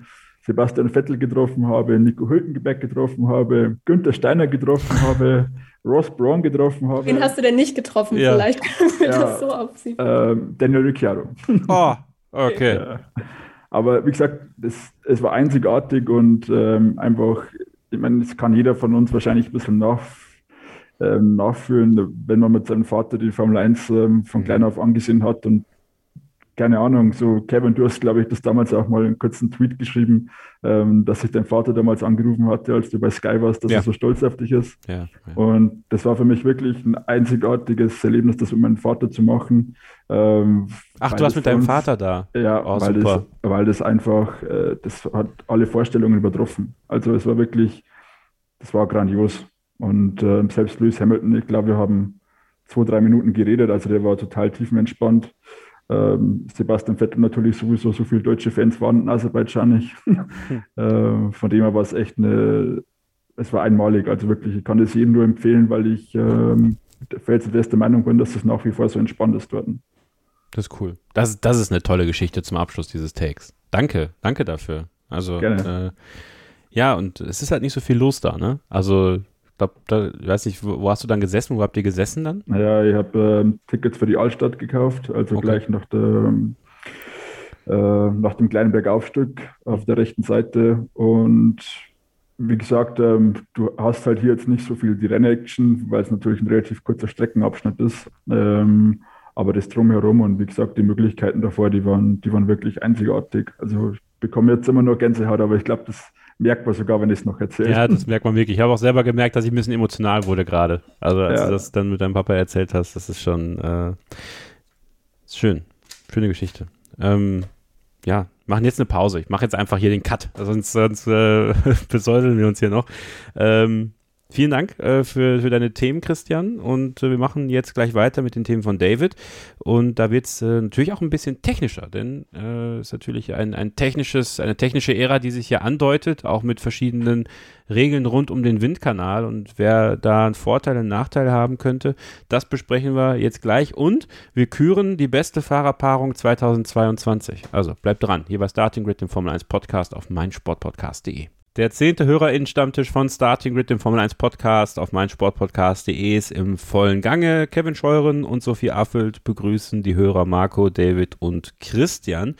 Und mit Davids Thema machen wir jetzt weiter. Und David, du willst es ein bisschen technischer halten, ja, aber äh, es ist ein Thema, was tatsächlich äh, für, für einige Teams noch sehr interessant werden könnte. Erzähl mal. Genau, wir haben jetzt ja eigentlich schon seit letztem Jahr so, dass die Teams nicht mehr komplett frei entwickeln können, sondern die haben eine bestimmte Anzahl an Stunden, die sie im Windkanal verbringen dürfen. Und das wird jetzt in diesem Jahr noch ein bisschen interessanter, da wir jetzt ja erstmal die ganz neue Generation an Autos natürlich haben, die dann noch ein bisschen im Dunkeln ist, wie gut ist mein Auto. Und Red Bull und Mercedes haben natürlich mit Abstand die wenigste Aerodynamikzeit, diese Windkanal zu bringen dürfen. Also ich glaube, Mercedes dürfte es, glaube ich, 70% ungefähr haben. Ich glaube, Red Bull um die 75 und äh, geht ja dann hoch bis zum letzten Team, dann bis zu 115 Prozent an Stunden. Jetzt ist es natürlich so, äh, du hast jetzt ein ganz neues Auto. Es kann sein, du machst natürlich jetzt Mercedes oder Red Bull, vielleicht gerade eher Red Bull, weil sie ja doch das Auto sehr weit entwickelt haben, noch im Vergleich zu Mercedes letzte Saison. Doch jetzt vielleicht einen kleinen Fehlgriff. Ich meine, Red Bull ist ja zum Beispiel eh dafür bekannt, dass sie am Anfang der Saison vielleicht nicht so ganz stark sind. Jetzt kannst du aber einfach mal durch die Restriktion nicht einfach mal sagen, du entwickelst dein Auto komplett neu, sondern es kann einfach passieren, dass es über die Saison hinweg sogar noch schlimmer wird, weil ein Team, was es vielleicht im Mittelfeld jetzt war letzte Saison und jetzt vielleicht nicht das perfekte Auto gebaut hat, hat jetzt die Chance, einfach trotzdem noch wegzuziehen sozusagen. Das heißt, du musst eigentlich von jetzt von Anfang an als Top-Team eigentlich schon ein gutes Auto hingestellt haben. Ansonsten hast du eigentlich zumindest bis Saisonmitte echtes Problem. Und da frage ich mich ja, als du mir das Thema geschickt hast, ähm, ich weiß nicht, wie da deine persönliche Einschätzung ist, wie, ähm, wie viel die Top-Teams da eigentlich schon seit, also ich meine, eigentlich sollten diese Autos ja 2020, 2020 schon kommen. War das 2020 oder 21? 21. 21. Aber dann haben sie ja 2020 eigentlich die Entwicklung für diese Autos ja schon gehabt. Und da gab es diese Regelung ja noch gar nicht. Das heißt, eigentlich würde ich ja davon ausgehen, dass gerade die Top-Teams eigentlich schon so weit sind, dass dieser Umschwung jetzt doch eigentlich kein Problem mehr sein müsste, oder? Ich weiß nicht, ob ich ganz richtig informiert bin. Ich glaube, so 2020 durftest du im Windkanal noch nichts machen. Ich glaube, du durftest zwar ah, schon ein bisschen okay. Zeichnen anfangen, aber ich glaube, du durftest keine Windkanalstunden damals schon für das neue Auto verwenden. Ich glaube, das hat mich damals nicht beschränkt, weil man es ja früher dann doch verschoben hat um das Jahr. Ich glaube, so wirkliche Entwicklung okay. gab es damals noch nicht so wirklich zumindest. nicht weit fortgeschritten auf jeden Fall.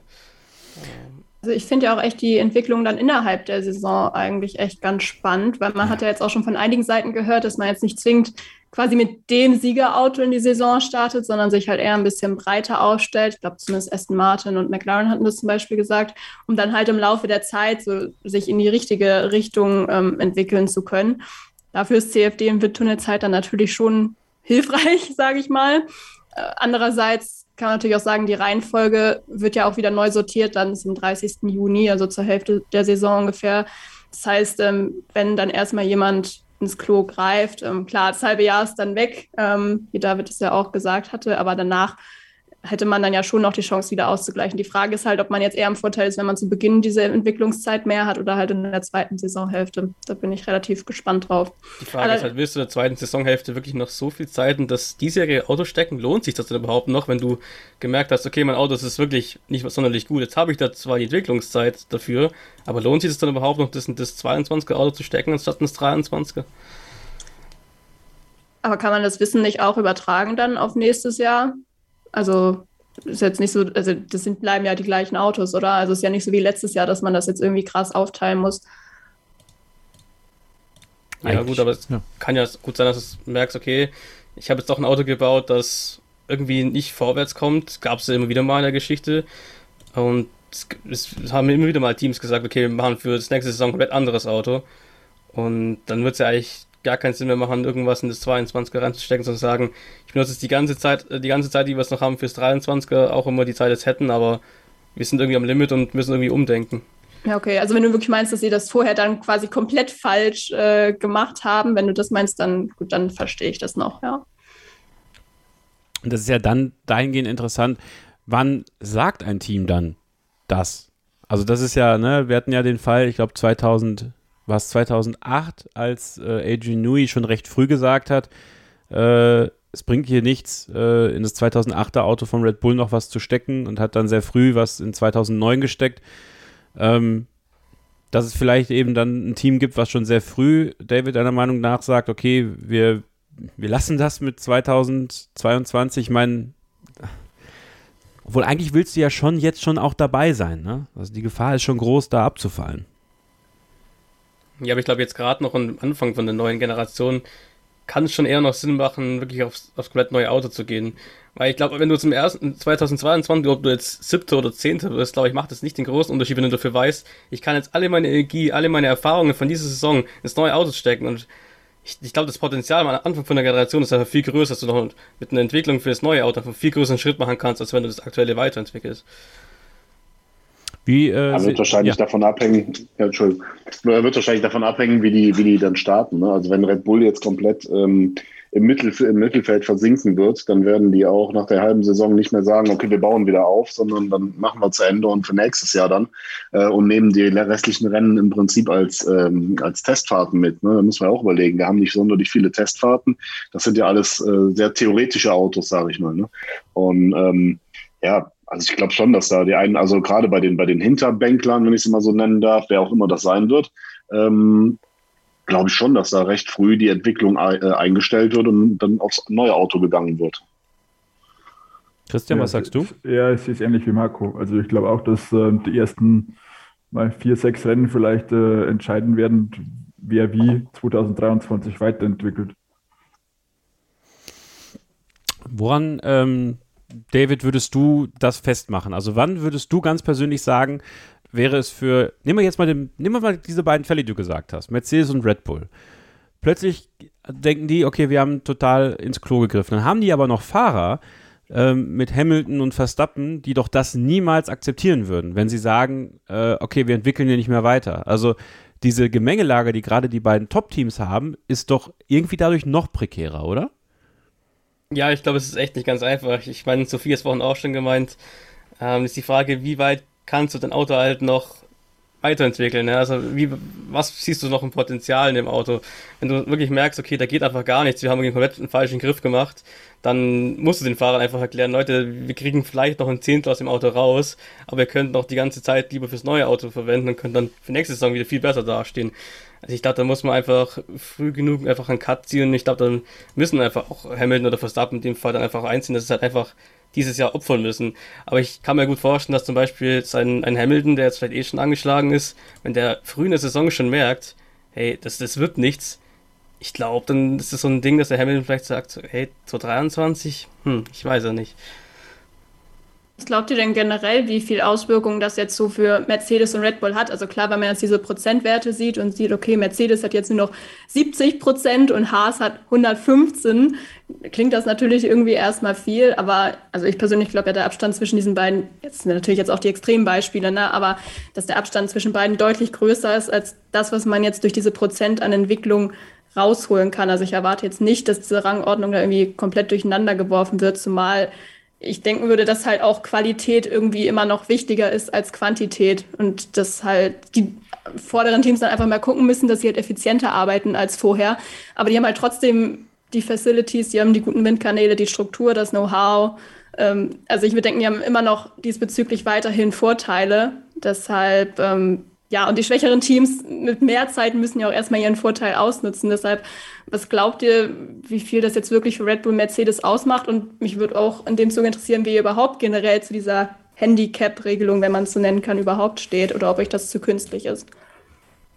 Ja, also ich glaube, das wird also bin ich bei dir. Äh, das wird gar keinen Unter, also vielleicht geringfügigste Unterschiede machen.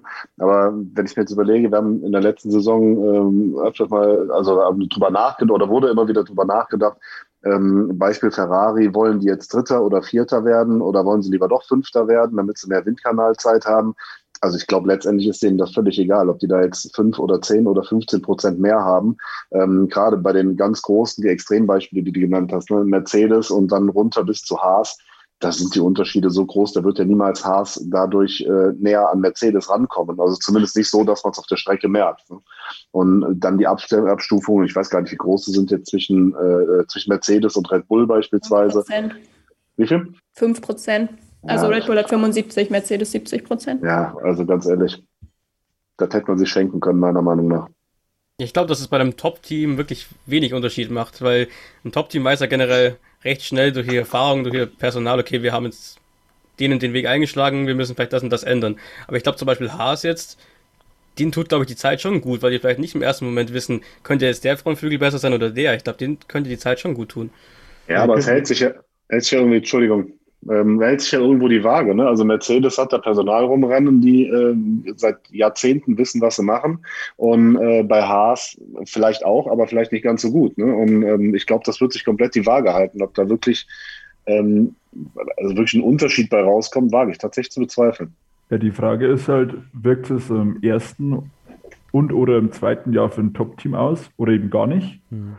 Was ich mir schon vorstellen könnte, dass jetzt einmal halt, sag ich mal, so Platz 5, 6, 7, also Alpha Tauri etc., dass die schon gute Möglichkeiten haben, nochmal aufzuschließen. Aber ich glaube nicht, dass das das Bild an sich selber im zweiten Jahr dann schon ändern wird. Ich glaube, das wäre langfristig oder mittelfristig gedacht, die nächsten zwei, drei, vier Jahre vielleicht interessant.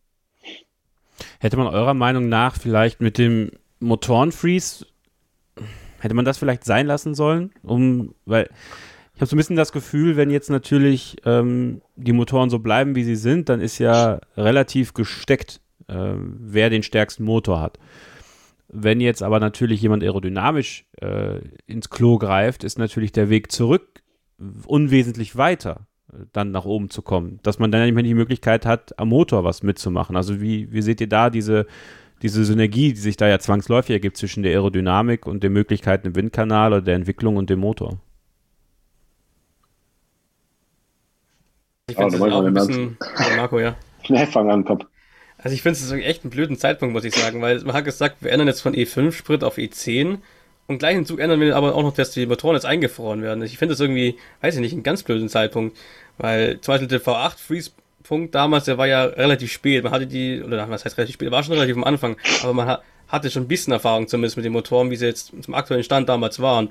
Jetzt änderst du die Motoren ja schon relativ stark. Am Anfang hieß, hieß es ja zwar erst von Mercedes und, und Ferrari und so weiter, ja, ist doch nicht so schlimm. Jetzt haben wir die letzten Wochen aber doch gehört, ja, könnte sie doch ein bisschen stärker ausgewirkt haben auf die Motoren jetzt für diese Saison.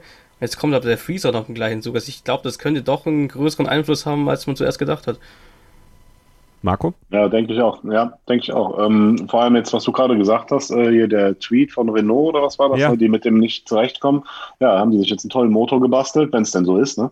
Und ähm, ja, haben komplett ins Klo, ins Klo gegriffen. Was sollen sie danach noch machen? Ne? Und dann stehen sie da und sind mal eine Sekunde langsamer allein vom Motor her, wenn sie Pech haben, ähm, kriegen sie ja nie wieder durch die Aerodynamik aufgeholt. Nee, das kannst du gar nicht mehr gut machen. Also nee. schon gar nicht in dem ersten Jahr.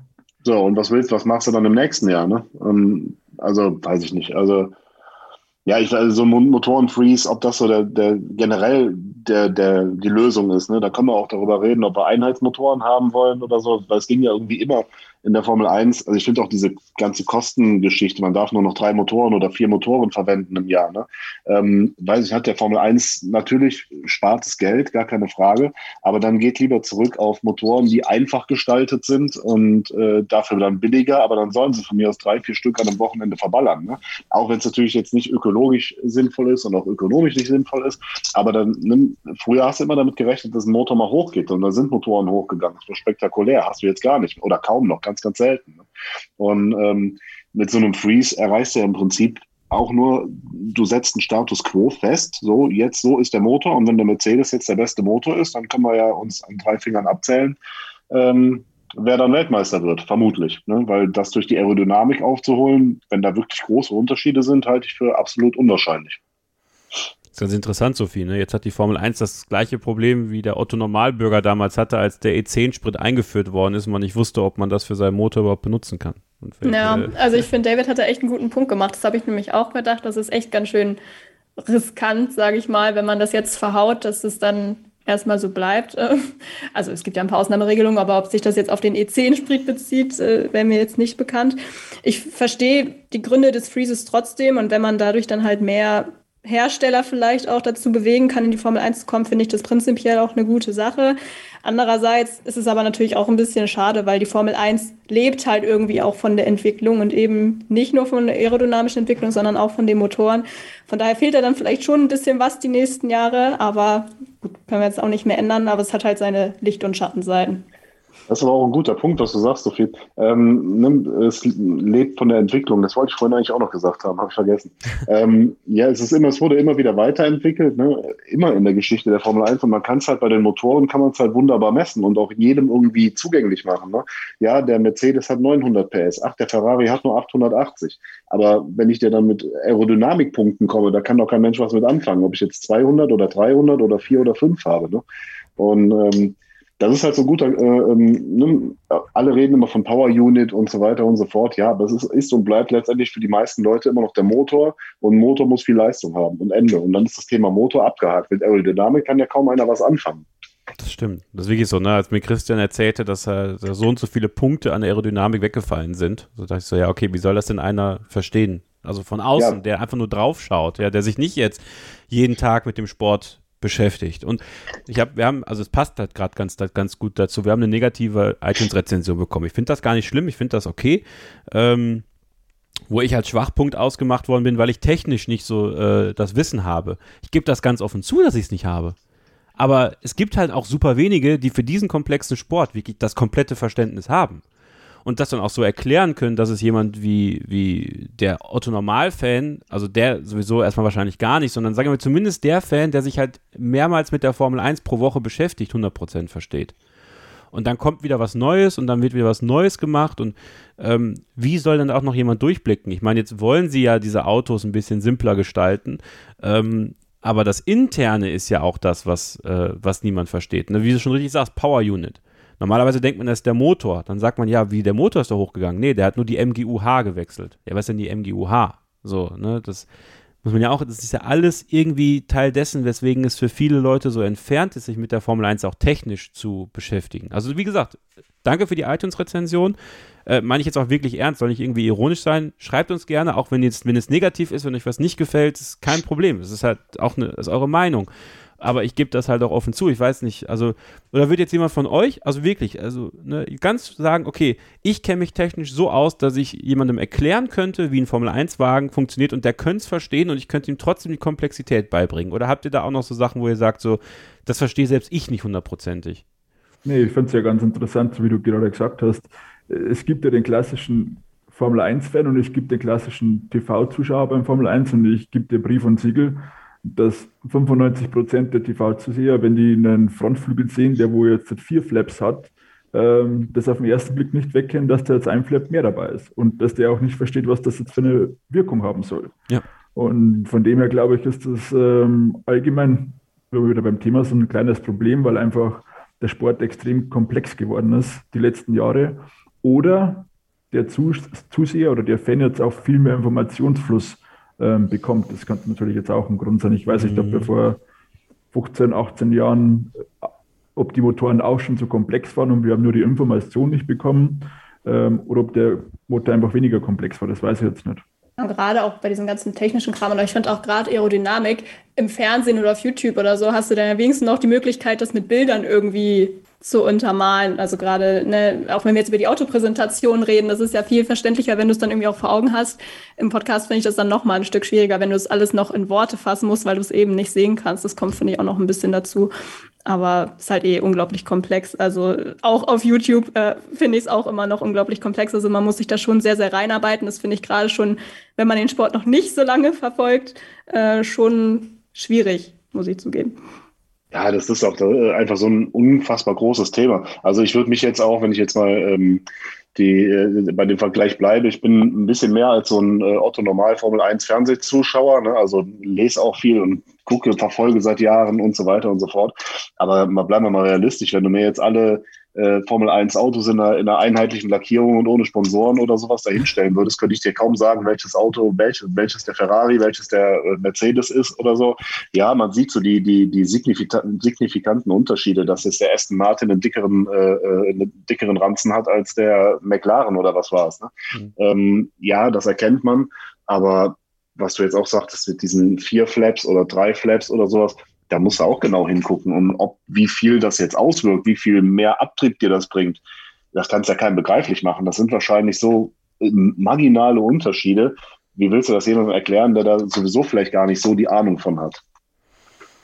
David, um nochmal zu deinem Thema zurückzukommen. Ähm, so eine Abschlussfrage für dich. Ähm, wer glaubst du, so rein von deinem Gefühl her, setzt das, was jetzt gemacht wird, besser um? Mercedes oder Red Bull?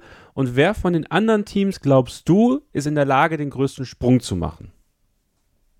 Ich glaube, zwischen Mercedes und Red Bull habe ich einfach das Gefühl, dass Mercedes wieder sehr klug gehandelt haben. Ich glaube, sie haben aus dem Paket, was letztes Jahr wirklich nicht gut war eigentlich, was sie eigentlich echt, stark eingeschnitten wurden durch die neuen Regeln, haben sie echt viel gemacht, ohne wahnsinnig viel zu entwickeln. Ich meine, sie hatten nur dieses eine große Paket eigentlich in Silverstone haben daraus wirklich sehr viel gemacht und sind jetzt sogar noch Konstrukteursweltmeister auch trotzdem noch geworden. Und ich glaube, Red Bull hat sich echt lang halt jetzt einfach auf das 21er Auto noch konzentriert. Und ich, ich habe das Gefühl, dass Mercedes einfach allgemein nächstes Jahr, einfach weil sie auch die Manpower auch schon immer haben die letzten Jahre. Und auch 2017 waren sie ja trotzdem, das war ja ein großer Schritt eigentlich von 2016 trotzdem noch. Einfach auch sofort wieder dominierendes Auto waren. Ich glaube, Mercedes wird da die Oberhand haben. Ansonsten glaube ich, dass Ferrari viel gelernt hat die letzten Jahre man kann von Ferrari halten, was man will, aber ich glaube, dass Ferrari wirklich mit den neuen Generationen wirklich eine Chance hat, wieder vorne mitzufahren. Okay, okay. Dann bin ich mal gespannt drauf, äh, wer es dann wirklich sein wird. Ich würde gerne noch dein zweites Thema mit einbringen, weil ich das auch super interessant finde. Einfach so wieder so eine Gefühlsabfrage, klar, aber auch eine Entwicklungsfrage bei den, bei den Teams. Äh, David, David, du wolltest gerne darüber sprechen, wer die beste Fahrerpaarung 2022 hat. Und ich würde diese Frage jetzt einfach erstmal an Sophie geben. Was glaubst du, wer hat 2022 die beste Fahrerpaarung? Also letztes Jahr haben wir, glaube ich, uns so mehr oder weniger darauf geeinigt, dass das ja Ferrari war. Ja, würde ich eigentlich auch als Kandidaten für dieses Jahr schon hoch handeln. Ähm, weil sie, also zumindest wenn Science äh, diese Konstanz, die er hatte, auch beibehalten kann, vielleicht auch mal einen Schritt nach ganz vorne schaffen kann und dieses gewisse extra Prozent noch mal rausholt, um dann irgendwann auch mal den ersten Sieg einzufahren. Und er hat ja eben auch bewiesen, dass er sich schnell anpassen kann, was ihm dann nächstes Jahr auch äh, entgegenkommen könnte. Charles Leclerc kann sich vielleicht ein bisschen mehr von dieser Konstanz noch abschneiden von seinem Teamkollegen. Ist vielleicht manchmal ein bisschen zu leichtsinnig noch unterwegs, aber generell, wenn die so auf Augenhöhe weitermachen wie bis jetzt, stehen die bei mir sehr weit oben auf der Liste. Aber wenn ich jetzt so nachdenke, würde ich, glaube ich, Mercedes in der Tat noch einen Tick höher setzen. Ich weiß nicht, ob es die beste Fahrerpaarung sein wird, aber für mich ist es auf jeden Fall mit die spannendste.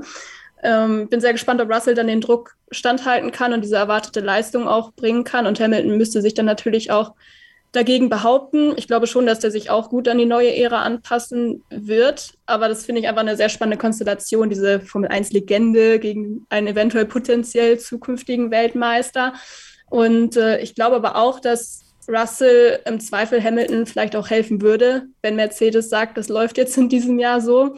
Das heißt, eigentlich finde ich, haben die zwei gute Optionen, zumindest aus Sicht von Lewis Hamilton kann man sagen. Also entweder sind halt beide stark unterwegs und dürfen das auch ausleben sozusagen, oder sie haben halt vielleicht in Russell einen guten Wingman, der Hamilton vielleicht noch weiter nach vorne bringen kann. Also ich glaube, wenn, wenn Russell das halten kann, was er verspricht und auch in Sakir schon gezeigt hat, dann äh, wäre das für mich ganz oben auf der Liste, die Fahrerpaarung.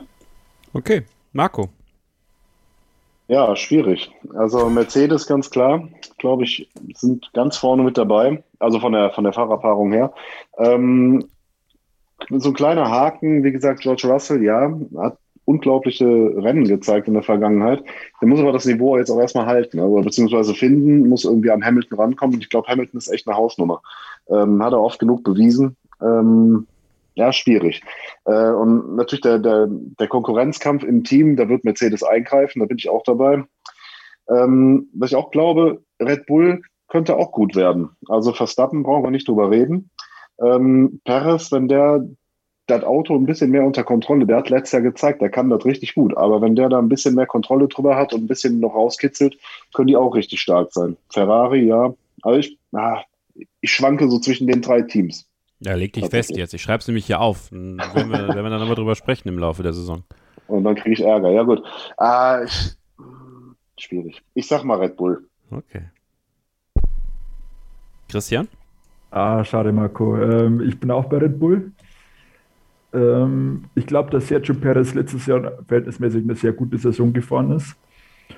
Und wo ich mich jetzt mal weiter aus dem Fenster lehne, ähm, ich kann mich bei Sergio Perez und einige Formel 1-Rennen erfahren, wo viele Fahrer, äh, erinnern, wo viele Fahrer schon mindestens einmal in der Box waren und Sergio war noch immer auf der Strecke mit dem ersten Stunt-Reifen. Und ich glaube, dass es dieses Jahr vielleicht ihm zugutekommen könnte. Und ja, gut, über Max Verstappen braucht man sowieso nicht reden. Aber ich denke mal, wenn sich die beiden nach wie vor so gut verstehen und einig werden, hat Red Bull für mich das beste Fahrerteam, die fast beste Fahrerkonstellation. Okay. Ähm, ich schwanke persönlich zwischen Ferrari und McLaren. Habe jetzt hier McLaren aufgeschrieben, weil ich glaube, ähm, dass bei Ferrari, dadurch, dass sie weiter vorne mitfahren werden, ähm, die beiden in größere Probleme kommen, äh, sich grün zu werden. Ich glaube, dass wir dieses Jahr zum ersten Mal Risse auch bei Ferrari sehen werden, weil ich glaube und hoffe, dass der Ferrari in der Lage ist, beim ein oder anderen, ein oder anderen Rennen was zu holen. Und dann wird es sehr, sehr spannend, ob sie das hinbekommen, ähm, das zu moderieren zwischen Sainz und Leclerc. Ähm, deswegen bei McLaren kann ich mir vorstellen, dass Daniel Ricciardo ähm, besser reinkommt, besser unterwegs ist, aber am Ende des Tages die beiden einfach besser funktionieren. Das, was letztes Jahr bei Ferrari gut funktioniert hat, dadurch, dass Lando Norris und Daniel Ricciardo auch ein, ein sehr ähnliches Niveau haben, meiner Meinung nach, ähm, dass da das Teamgefüge insgesamt ein bisschen gesünder bleiben könnte. Und ähm, deswegen würde ich mal meinen Tipp auf McLaren setzen. David, du hast die Frage gestellt, du bekommst äh, die Möglichkeit, als letzter zu antworten. Jetzt bin ich gespannt. Ja, also Mercedes bin ich mir nicht so ganz sicher, äh, wie, wie Russell sich jetzt halt schlagen wird gegen Hamilton. Ich weiß nicht, ob Russell einer ist, der, ich schätze jetzt mal nicht so ein, aber der dann vielleicht doch unter dem Druck einbrechen könnte von einem Hamilton. Paris, glaube ich, hat echt gute Chancen, sich noch stärker zu zeigen, weil er, wir wissen, dass einer der Racecraft technisch im Zweikampf ist einer der besten im Feld. Das haben wir auch in Abu Dhabi wieder gesehen. Seine Schwäche ist halt das Qualifying gewesen, aber ich glaube, gerade mit den neuen Autos, wenn das Überholen wirklich noch einfacher wird, dann glaube ich, dass Perez wirklich eine Bank sein wird, äh, neben Verstappen. Ähm, aber welches Fahrer du jetzt vielleicht gar nicht jemand so auf den ersten Blick immer hat, ist, ist für mich Alpine mit Alonso und Cocon. Sie waren das Fahrerduo, was eigentlich am engsten zusammen waren, auch von den Punkten letzter Saison. Und sie waren auch im Qualifying immer bis auf Tausendstel auf zusammen. Also ich glaube, die beiden können, wenn das Auto einigermaßen funktionieren würde und der Motor, dass die auf jeden Fall ein starkes Duo auf jeden Fall. Zumindest, sagen wir mal so, sie können, glaube ich, beide sehr viel aus dem Auto rausholen. Also bei Pin habe ich ja so ein bisschen diese Ferrari-Befürchtung, muss ich sagen. Ja. Ich bin mir jetzt ehrlicherweise nicht so sicher, ob das Auto jetzt wirklich so konkurrenzfähig ist nächstes Jahr. Das ist, also nee, beziehungsweise dieses Jahr. Äh, das ist vielleicht so der, der Unterschied, aber ich glaube ansonsten, dass diese Beziehung, die zwischen beiden ja sehr gut funktioniert hat und die haben sich auch wirklich viel gegenseitig geholfen, dass das dann vielleicht auch nicht mehr so ganz der Fall ist. Aber Kevin, woran messen wir denn überhaupt nachher, wer die beste Fahrerpaarung ist? Das ist ja auch nochmal. Das ist alles Gefühl. Das ist alles okay. Gefühlssache am Ende. Also welchen Eindruck wir haben. Ich finde es extrem spannend, weil ähm, ich sehe zum Beispiel den Fahrerclinch eher bei McLaren vor. Ähm, ja, glaube ich eher, dass er bei McLaren auftreten würde. Ich glaube, dass Danny Ricciardo weiß, dass es sein letzter Formel-1-Vertrag ist und der den so lange wie möglich halten möchte. Und äh, ich äh, würde, und das äh, haben wir so ein bisschen in unserer internen Telegram-Gruppe ähm, von Sophie, Sascha, unserem Social Media Guru und mir so ein bisschen besprochen.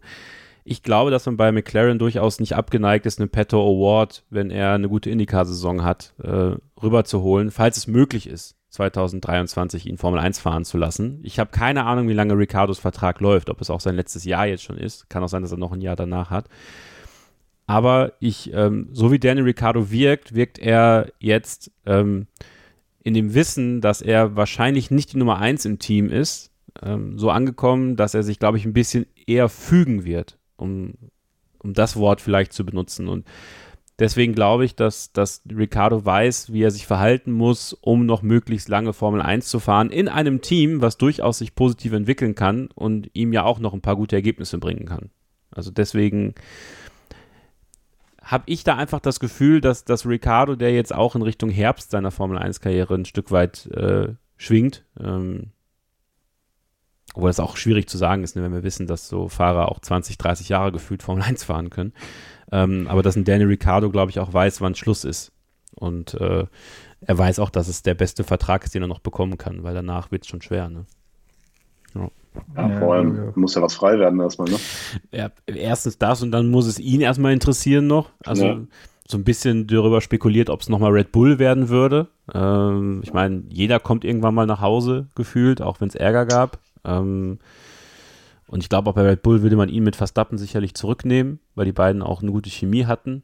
Ähm, aber dann die Frage, ob er, das, ob er das will. Ne? Ja, also ob er ja. wieder an Verstappens Seite, Verstappen ist jetzt Weltmeister, Ricardo ist äh, vor ein paar Jahren, ich sag mal, von Red Bull geflüchtet, als Verstappen kam, weil er einfach gesehen hat, dass äh, Red Bull sich komplett auf Verstappen ausrichtet.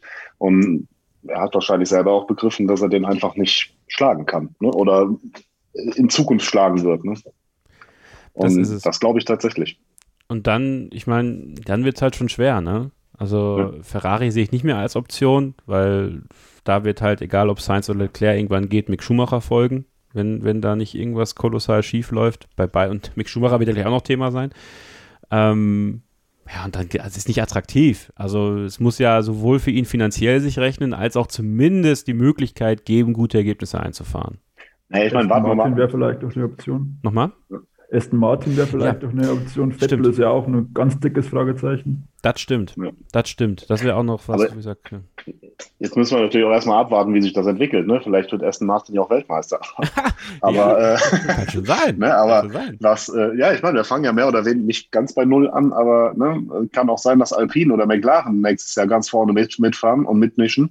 Oder wir, wir wissen es ja alle nicht. Ne? Ich glaube es nicht. Ich glaube nicht, dass sich in der Hackordnung viel ändern wird. Mhm. Ne? Also eine Position rauf oder runter, aber da wird nicht der Haas nächstes, nächstes Jahr in, äh, auf Platz 1 stehen.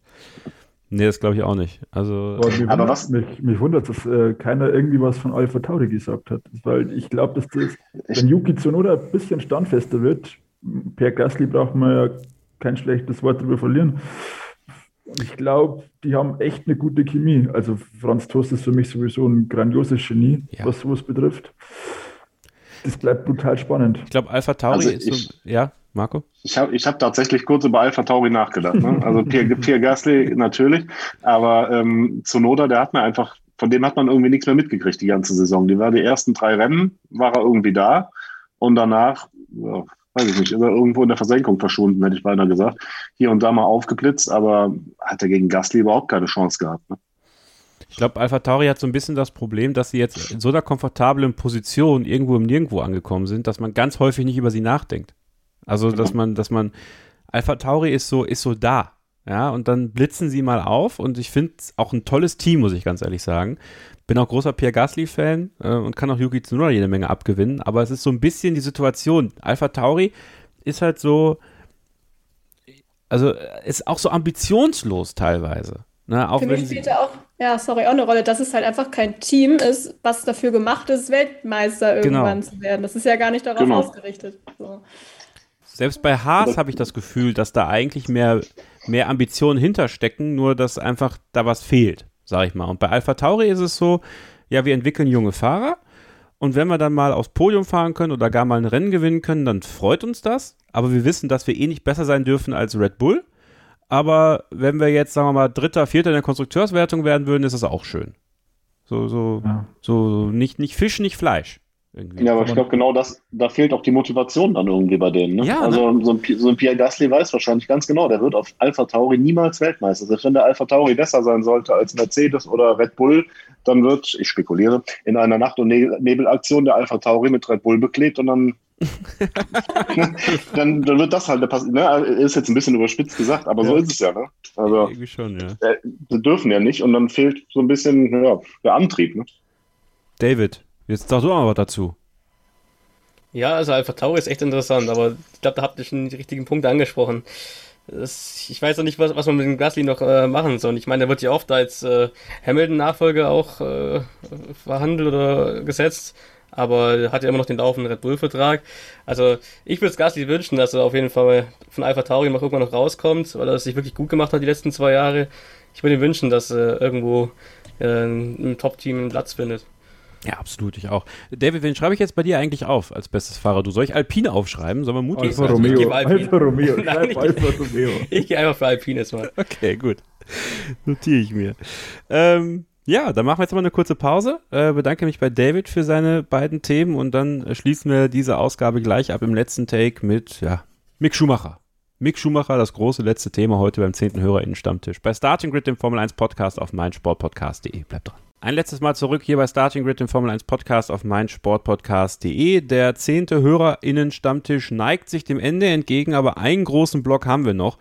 Und von ihm erwarten viele und vor allem RTL, dass er so erfolgreich wird, dass sich nochmal ein Formel-1-Boom in Deutschland auftut, dass der Nürburgring und der Hockenheimring sich stark verschulden, damit man wieder ein Formel-1-Rennen in Deutschland austrägt. Stefan und Dominikali nicht sagen muss, es gibt kein Interesse aus Deutschland. Die Rede ist natürlich von Mick Schumacher. Seine Rookie-Saison, wie ich finde, war eine erfolgreiche. Er hat sich ähm, über die Saison immer weiter gesteigert. Sein Teamkollegen Nikita Mazepin bei Haas dermaßen unter Kontrolle gehabt. Und ähm, er ist jetzt auch aufgestiegen als Test- und Ersatzfahrer und tatsächlich ja auch Ersatzfahrer bei Ferrari ähm, für, ich glaube, 10 oder 11 Rennen. Und die anderen macht dann Antonio Giovinazzi, der ja Formel E fährt. Also es kann durchaus sein, Corona ist ja immer noch aktiv, ähm, dass wir M. Schumacher sogar diese Saison schon in einem Ferrari sehen würden.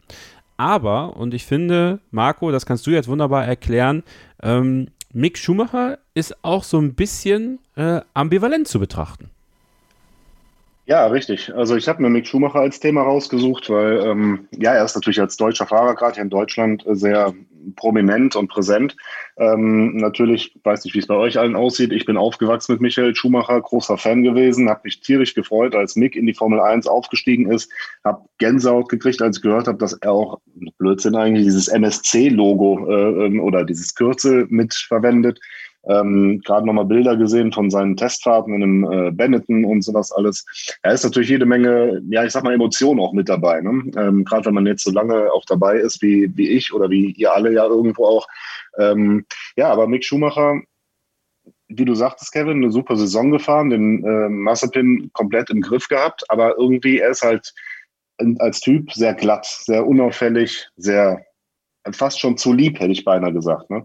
Und ähm, so, ein, so ein Norris, der wird vielleicht mal giftig oder so ein, so ein, so ein, so ein Russell oder sowas, aber bei Mick ja gar nicht. Ne? Ist ja fast schon emotionslos, wie der auftritt.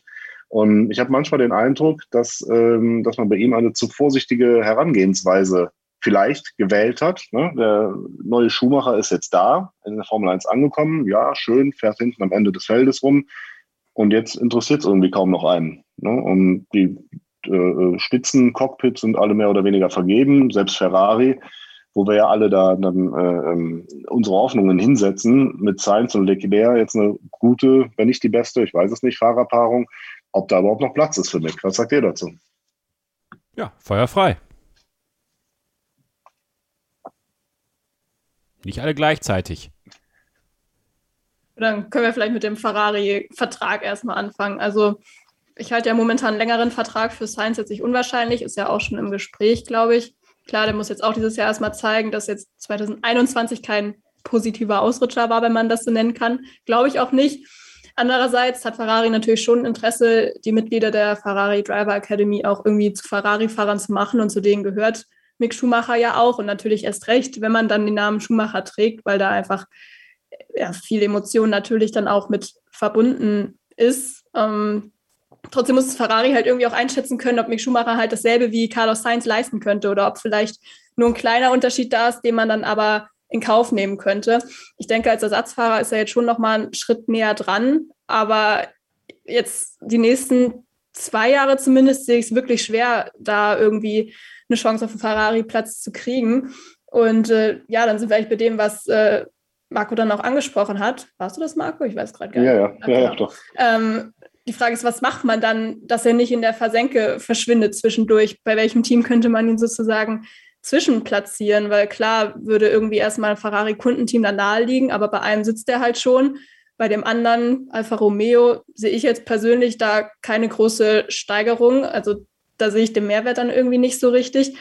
Und dann wird es halt auch schon schwieriger. Also wenn er sich dann halt bei anderen Ferrari-externen Teams umgucken würde, sind halt auch viele langfristige Verträge. Klar kann man auch sagen, gut, Mercedes dann nach Lewis Hamilton oder wird jetzt bei Aston Martin irgendwie Nachfolger für Vettel.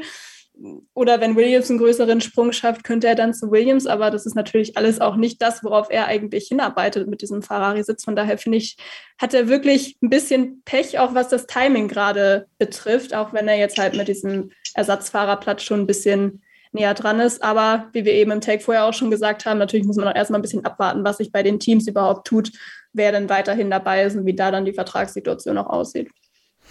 Ich glaube, vielleicht kann, kann, können Christian und David ihre Meinung dazu dann auch mal mit reinbringen. Ich glaube, dass es bei, bei Mick der, das Problem ist, dass er kein Überflieger ist. Ähm, dass er ein Arbeiter ist.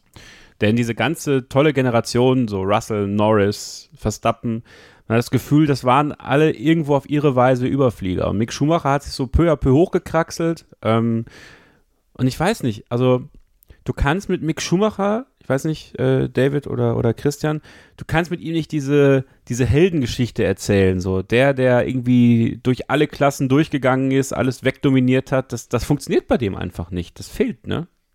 Ja, ich vermute halt, oder ich glaube, äh, Mick muss sich jetzt einfach noch mal ein Jahr bei Haas äh, konzentrieren und seine Arbeit machen, wie du schon gesagt hast. Ich glaube, dass er extrem fleißiger und ehrgeiziger Arbeiter ist.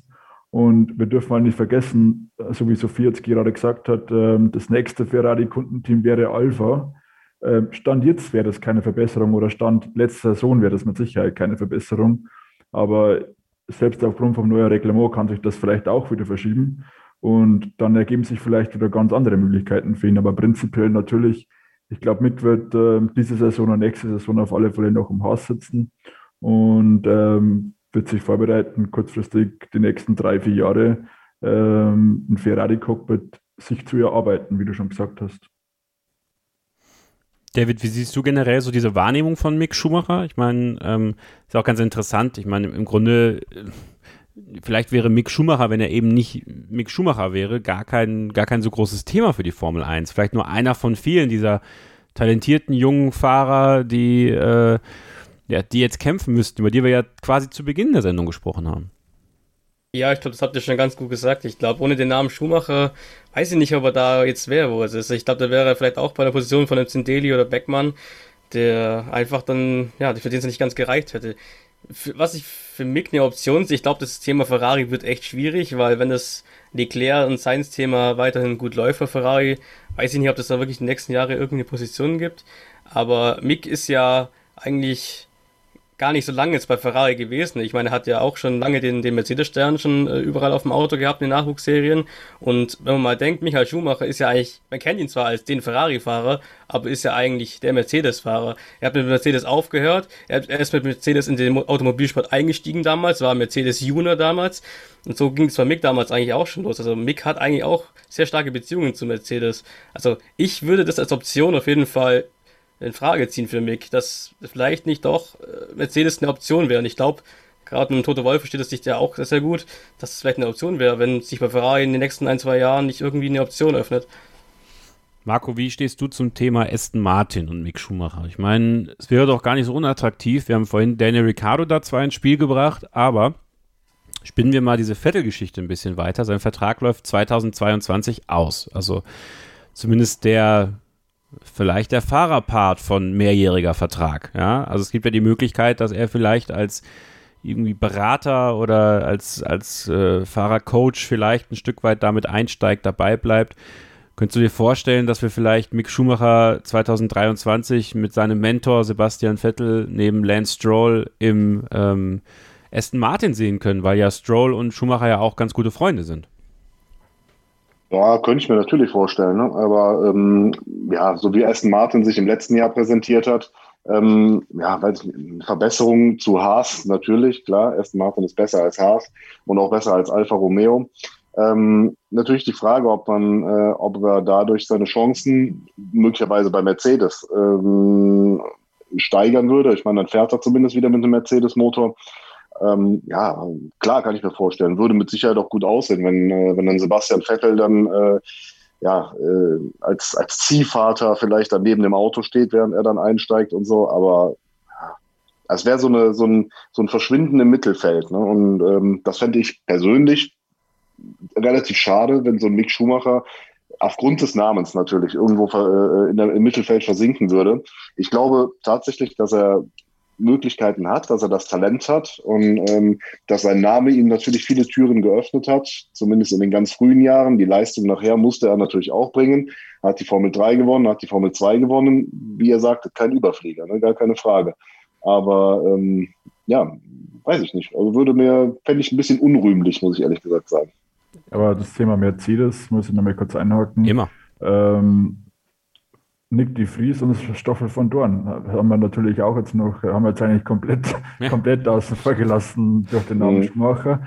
Ähm, ehrlich gesagt, ähm, Stoffel von Dorn hatte, ob man das eine faire Chance nennen kann, die, das eine Jahr, das er bei McLaren hatte, oder die zwei Jahre.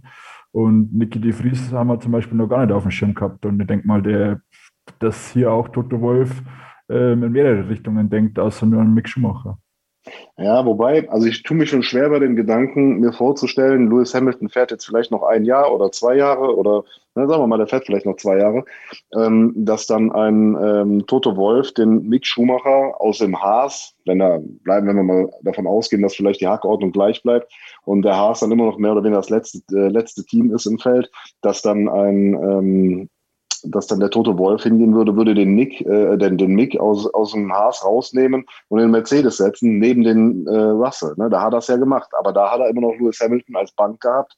Und äh, George Russell diese Bank werden kann, muss er erst beweisen. Ne? Und mit zwei ja, sehr jungen Fahrern, die dann auch gegeneinander kämpfen wollen, ganz an der Spitze, wenn Mercedes dann noch an der Spitze ist, äh, zu kämpfen, da glaube ich nicht, dass, äh, dass der ähm, Tote Wolf dieses Risiko eingehen wird. Kann ich mir nicht vorstellen. Die Frage ist halt, ob so ein Nick de Vries oder so dann niedrigeres Risiko ist, ne? wenn der halt gar keine Formel 1-Erfahrung hat und ja auch schon ein paar ja, genau. älter ist und dann vielleicht auch nicht mehr so die mega Zukunftsperspektiven. Da müsste man dann genau. vielleicht doch wieder mal an Pierre Gassi rangehen. Ja. ja. Ne, genau, richtig. Also da glaube ich auch nicht, dass man da jemanden nimmt, der noch gar nicht in der Formel 1 war oder seit Jahren nicht mehr, jetzt im Falle von äh, Van Dorn, ähm, wird man, den, der, der wird ja niemals im Ferrari, äh, im Mercedes sitzen. Aber interessant, keiner spricht in Verbindung mit Mick Schumacher von Red Bull, ne? Sehe ich irgendwie auch ganz weit weg, muss ich ehrlich sagen. Aber wie, das wäre ja ein bisschen Ironie der Geschichte, wenn, äh, wenn Mick Schumacher der Teamkollege von Max Verstappen werden würde. Und dann. Äh das ja, sollte auf dem Papier richtig gut aussehen. Vor allem, wenn dann äh, Red Bull wieder hingehen kann und kann dann Ferrari und Mercedes eine lange Nase drehen. So, ja. jetzt habe ich euch hier euren Superstar in Anführungszeichen abge abgeluchst, weil ihr es nicht auf die Kette gebracht habt, den irgendwo unterzubringen. Kommt vielleicht halt aber auch ein bisschen drauf an, was dann die ganzen Red Bull Junioren machen, wovon sie ja massig haben. Ja, ja. ich und denke auch mal, gute. Zweifel, also klar, Schumacher ist schon eine Marke, aber wenn sich da wirklich jemand herauskristallisiert, würde man, denke ich, schon auch in den eigenen Reihen gucken.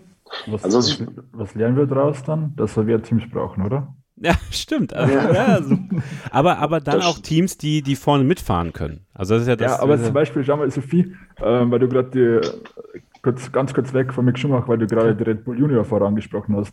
Keine Ahnung, ich denke zum Beispiel an Gian Daruvala, das müsste doch normalerweise für Red Bull ein unfassbar interessanter Markt sein. Der wird auch irgendwann mal wahrscheinlich irgendwo auftauchen wollen. Und von dem her, ich glaube, ähm, dass Mick Schumacher kann ich mir auch ganz ehrlich gesagt 0,0 bei Red Bull vorstellen. Gar nicht. Ja gut, aber dann ist ja klar, dann, dann, dann müsste ja eigentlich äh, in eine Vertragsverlängerung von, von Sainz eine Schumacher-Klausel eingetragen werden, in der man ihn relativ schnell äh, nur für Mick Schumacher quasi aus dem Vertrag ziehen könnte, weil Leclerc wird man ja wohl, das wird man ja wohl nicht machen. Und äh, Carlos Sainz findet ja, das kennt man ja in seiner Formel 1-Karriere, immer ein Cockpit. Wie lange hat Leclerc Vertrag? 2025, oder? Ja. Ja, mhm. kommt da auch langsam in Zugzwang so ein bisschen. Ne? Ich meine, der hat ein gutes Jahr hingelegt gegen Vettel, beziehungsweise das erste Jahr war er gut, das zweite Jahr war er auch besser als Vettel, gar keine Frage. Aber ähm, der kriegt jetzt natürlich auch ein bisschen Dampf vom, vom Science. Ne? Und wenn der Science das halten kann, sehe ich das gar nicht so als Gesetz, dass der Leclerc nach 2025 noch im Ferrari sitzt. Aber kannst du mit Mick bis 2025 warten? Ja, das glaube ich eher nicht.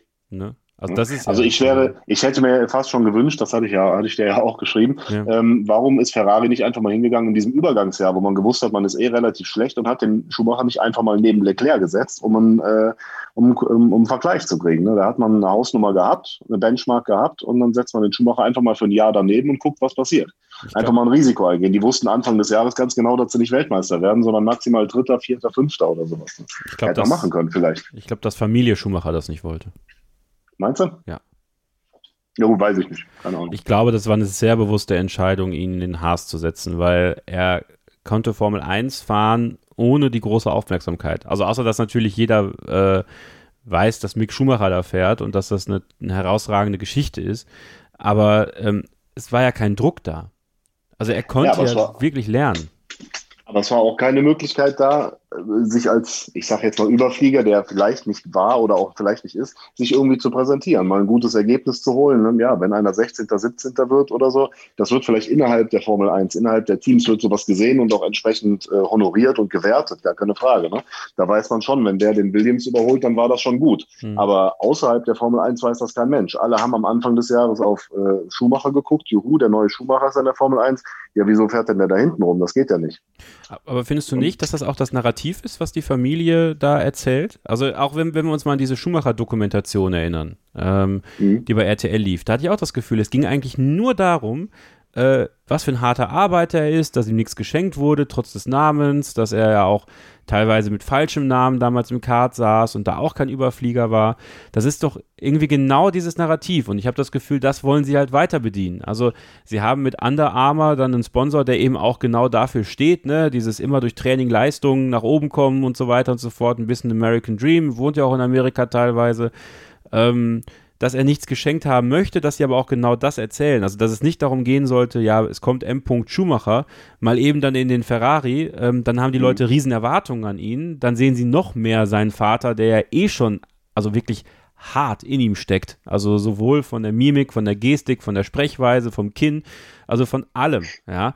Und ähm, äh, dass man dann versucht, dieses Narrativ zu bedienen, was man sich aufgebaut hat, finde ich sogar relativ konsequent in dem Fall von Familie Schumacher, das so zu machen. Ja, sicherlich. Ne? Wenn es funktioniert nachher, dann war es auch der richtige Weg, ne? keine Frage. Ja. Aber wenn man jetzt mal, wenn man jetzt mal guckt und äh, sieht man einen Vergleich, ne? ich meine, in der heutigen Zeit musst du ja irgendwer sein. Du musst ja einen Namen haben, mhm. du musst äh, aber auch irgendwo beliebt sein. Du musst auch der, derjenige sein, der ähm, ja von der von der jüngeren Generation irgendwo ein bisschen ähm, ja, der, der, der die jüngere Generation anspricht. Ne? Also wenn wir jetzt mal die jungen Wilden nehmen, ne? was haben wir da? Da, denken, da reden wir alle über Norris, wir reden über Leclerc, wir reden über Russell, vielleicht reden wir auch noch ein bisschen über Ocon, aber dann hört es ja auch schon auf. Ne? Aber über Schumacher reden wir ja da nie. Ne? Da gehört er nicht dazu. Das, ah, das stimmt. Ja, das ist nicht falsch, David, ne? Nee, da hat Marco schon einen guten Punkt gebracht.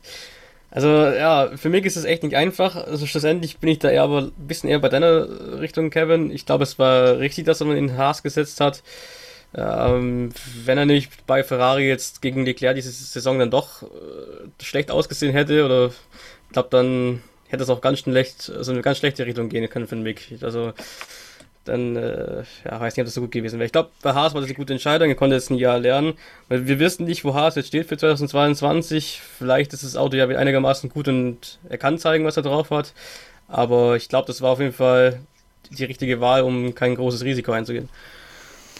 Ja, das stimmt, aber ein bisschen Risiko ist man ja schon eingegangen. Er hat ja auch gegen, hat keiner dran geglaubt, aber wenn er jetzt gegen Massepin abgestiegen wäre, ja. ähm, würde er jetzt nicht mehr im Auto sitzen. Ne? Ja, das, das stimmt. Also das Risiko geht man natürlich schon ein, aber Klar, ich glaube, immer. Du, du, du weißt natürlich schon auch, was du leisten kannst, ja. ja. Und, und ja. Äh, das war dann eine sehr, äh, also ich meine, es hätte ja auch sein können, dass, keine Ahnung, äh, Dimitri irgendwen da bezahlt im Team, dass er das Auto vom Mix sabotiert. Also jetzt mal ganz blöd gesagt, ja. Wieder nicht machen, Freunde, ja, beruhigt euch. Äh, aber äh, so, so ein bisschen so krimimäßig. Ähm, ich verstehe aber auch deinen Punkt, ja. Also man verpasst natürlich die Möglichkeit, ihn in diese, in diese Liga zu hieven mit diesen, mit diesen extrem aufgebauten jungen Wilden.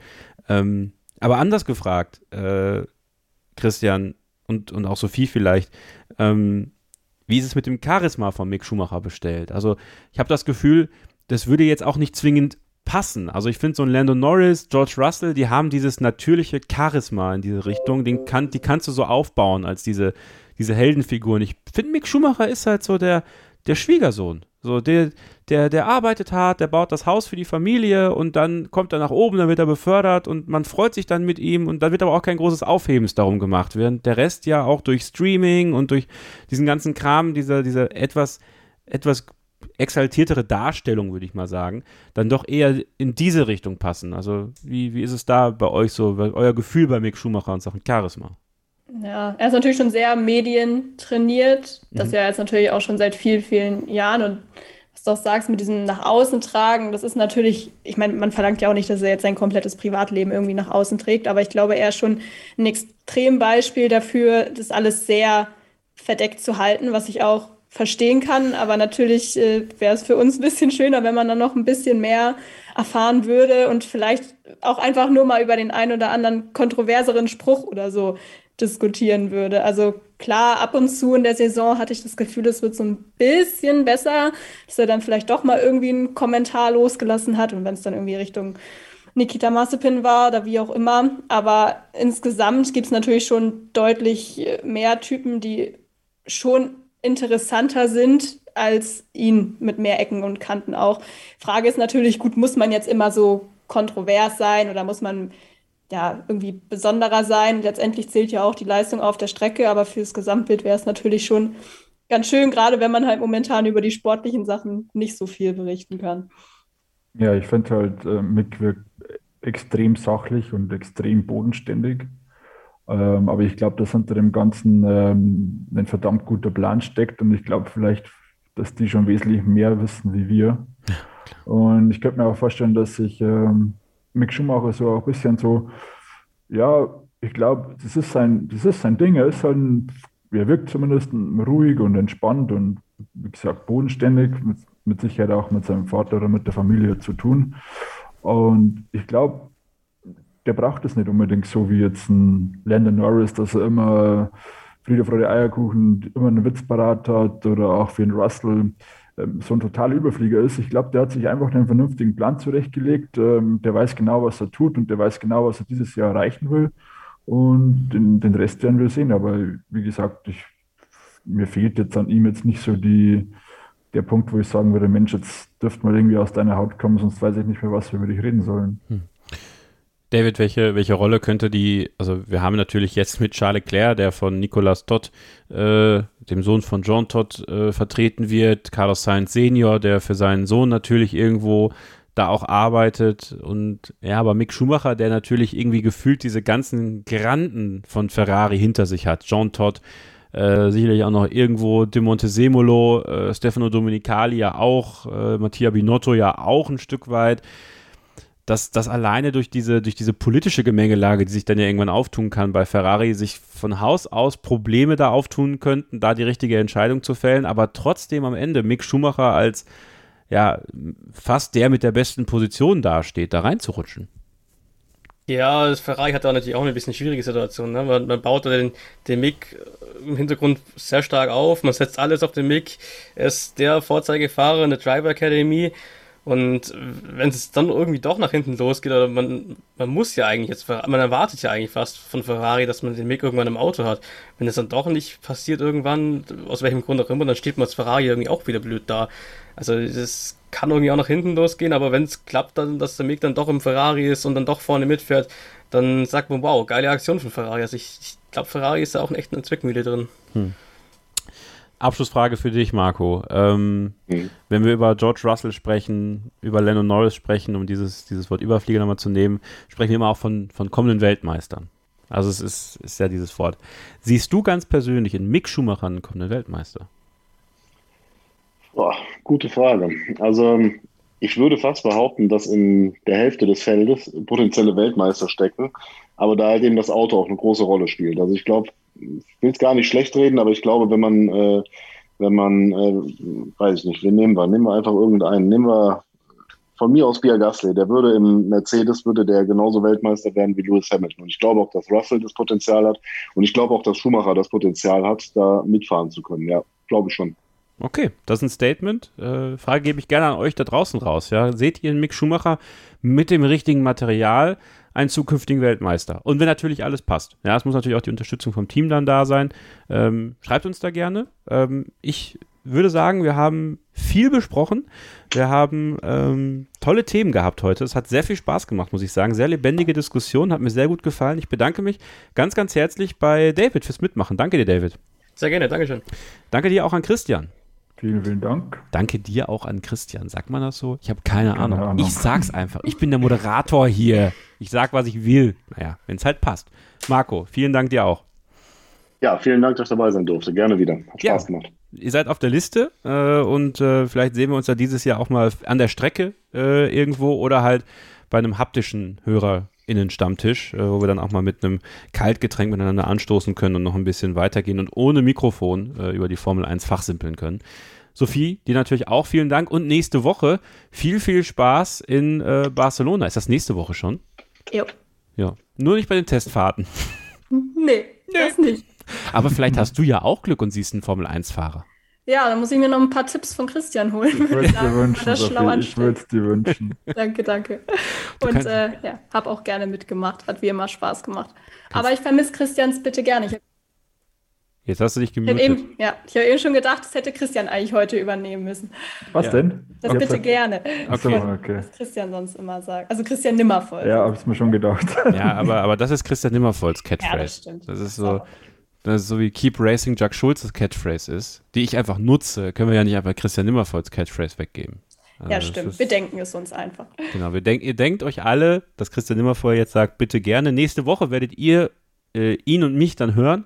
Wir werden am Ende der ersten Testwoche einen kleinen Podcast machen, äh, vermutlich mit ihm und äh, hoffentlich auch Stefan Ehlen, also richtige Chefredakteurssitzung hier dann äh, vom Motorsport Network Germany, wenn wir so ein bisschen das Geschehene ähm, der ersten Testwoche, die ja kein wirklicher Test ist, ja, äh, besprechen werden.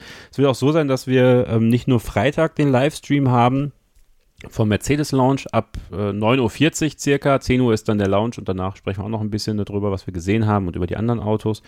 Sondern auch äh, an jedem der Testtage nächste Woche einen kleinen Livestream haben werden auf YouTube, auf dem Kanal von Formel1.de, um da so ein bisschen up to date zu bringen, was da so passiert ist. Die Kollegen vom Motorsport Network sind ja da vor Ort und dann nehmen wir uns ein bisschen Zeit und, und quatschen über das, was äh, wir ja nur in, in Clips sehen werden, aber vielleicht gibt es dann immer die ein oder andere Hintergrundinformation, Teile, die getauscht worden sind äh, und Sachen, die da neu rangebracht worden sind. Also ihr seid auch in der Testwoche mit unserem Partner, dem Motorsport Network Germany, sehr gut versorgt und ähm, kriegt da jede Menge mit und nächste Woche dann der Test-Recap hier im Podcast. Äh, vielen lieben Dank für eure Aufmerksamkeit.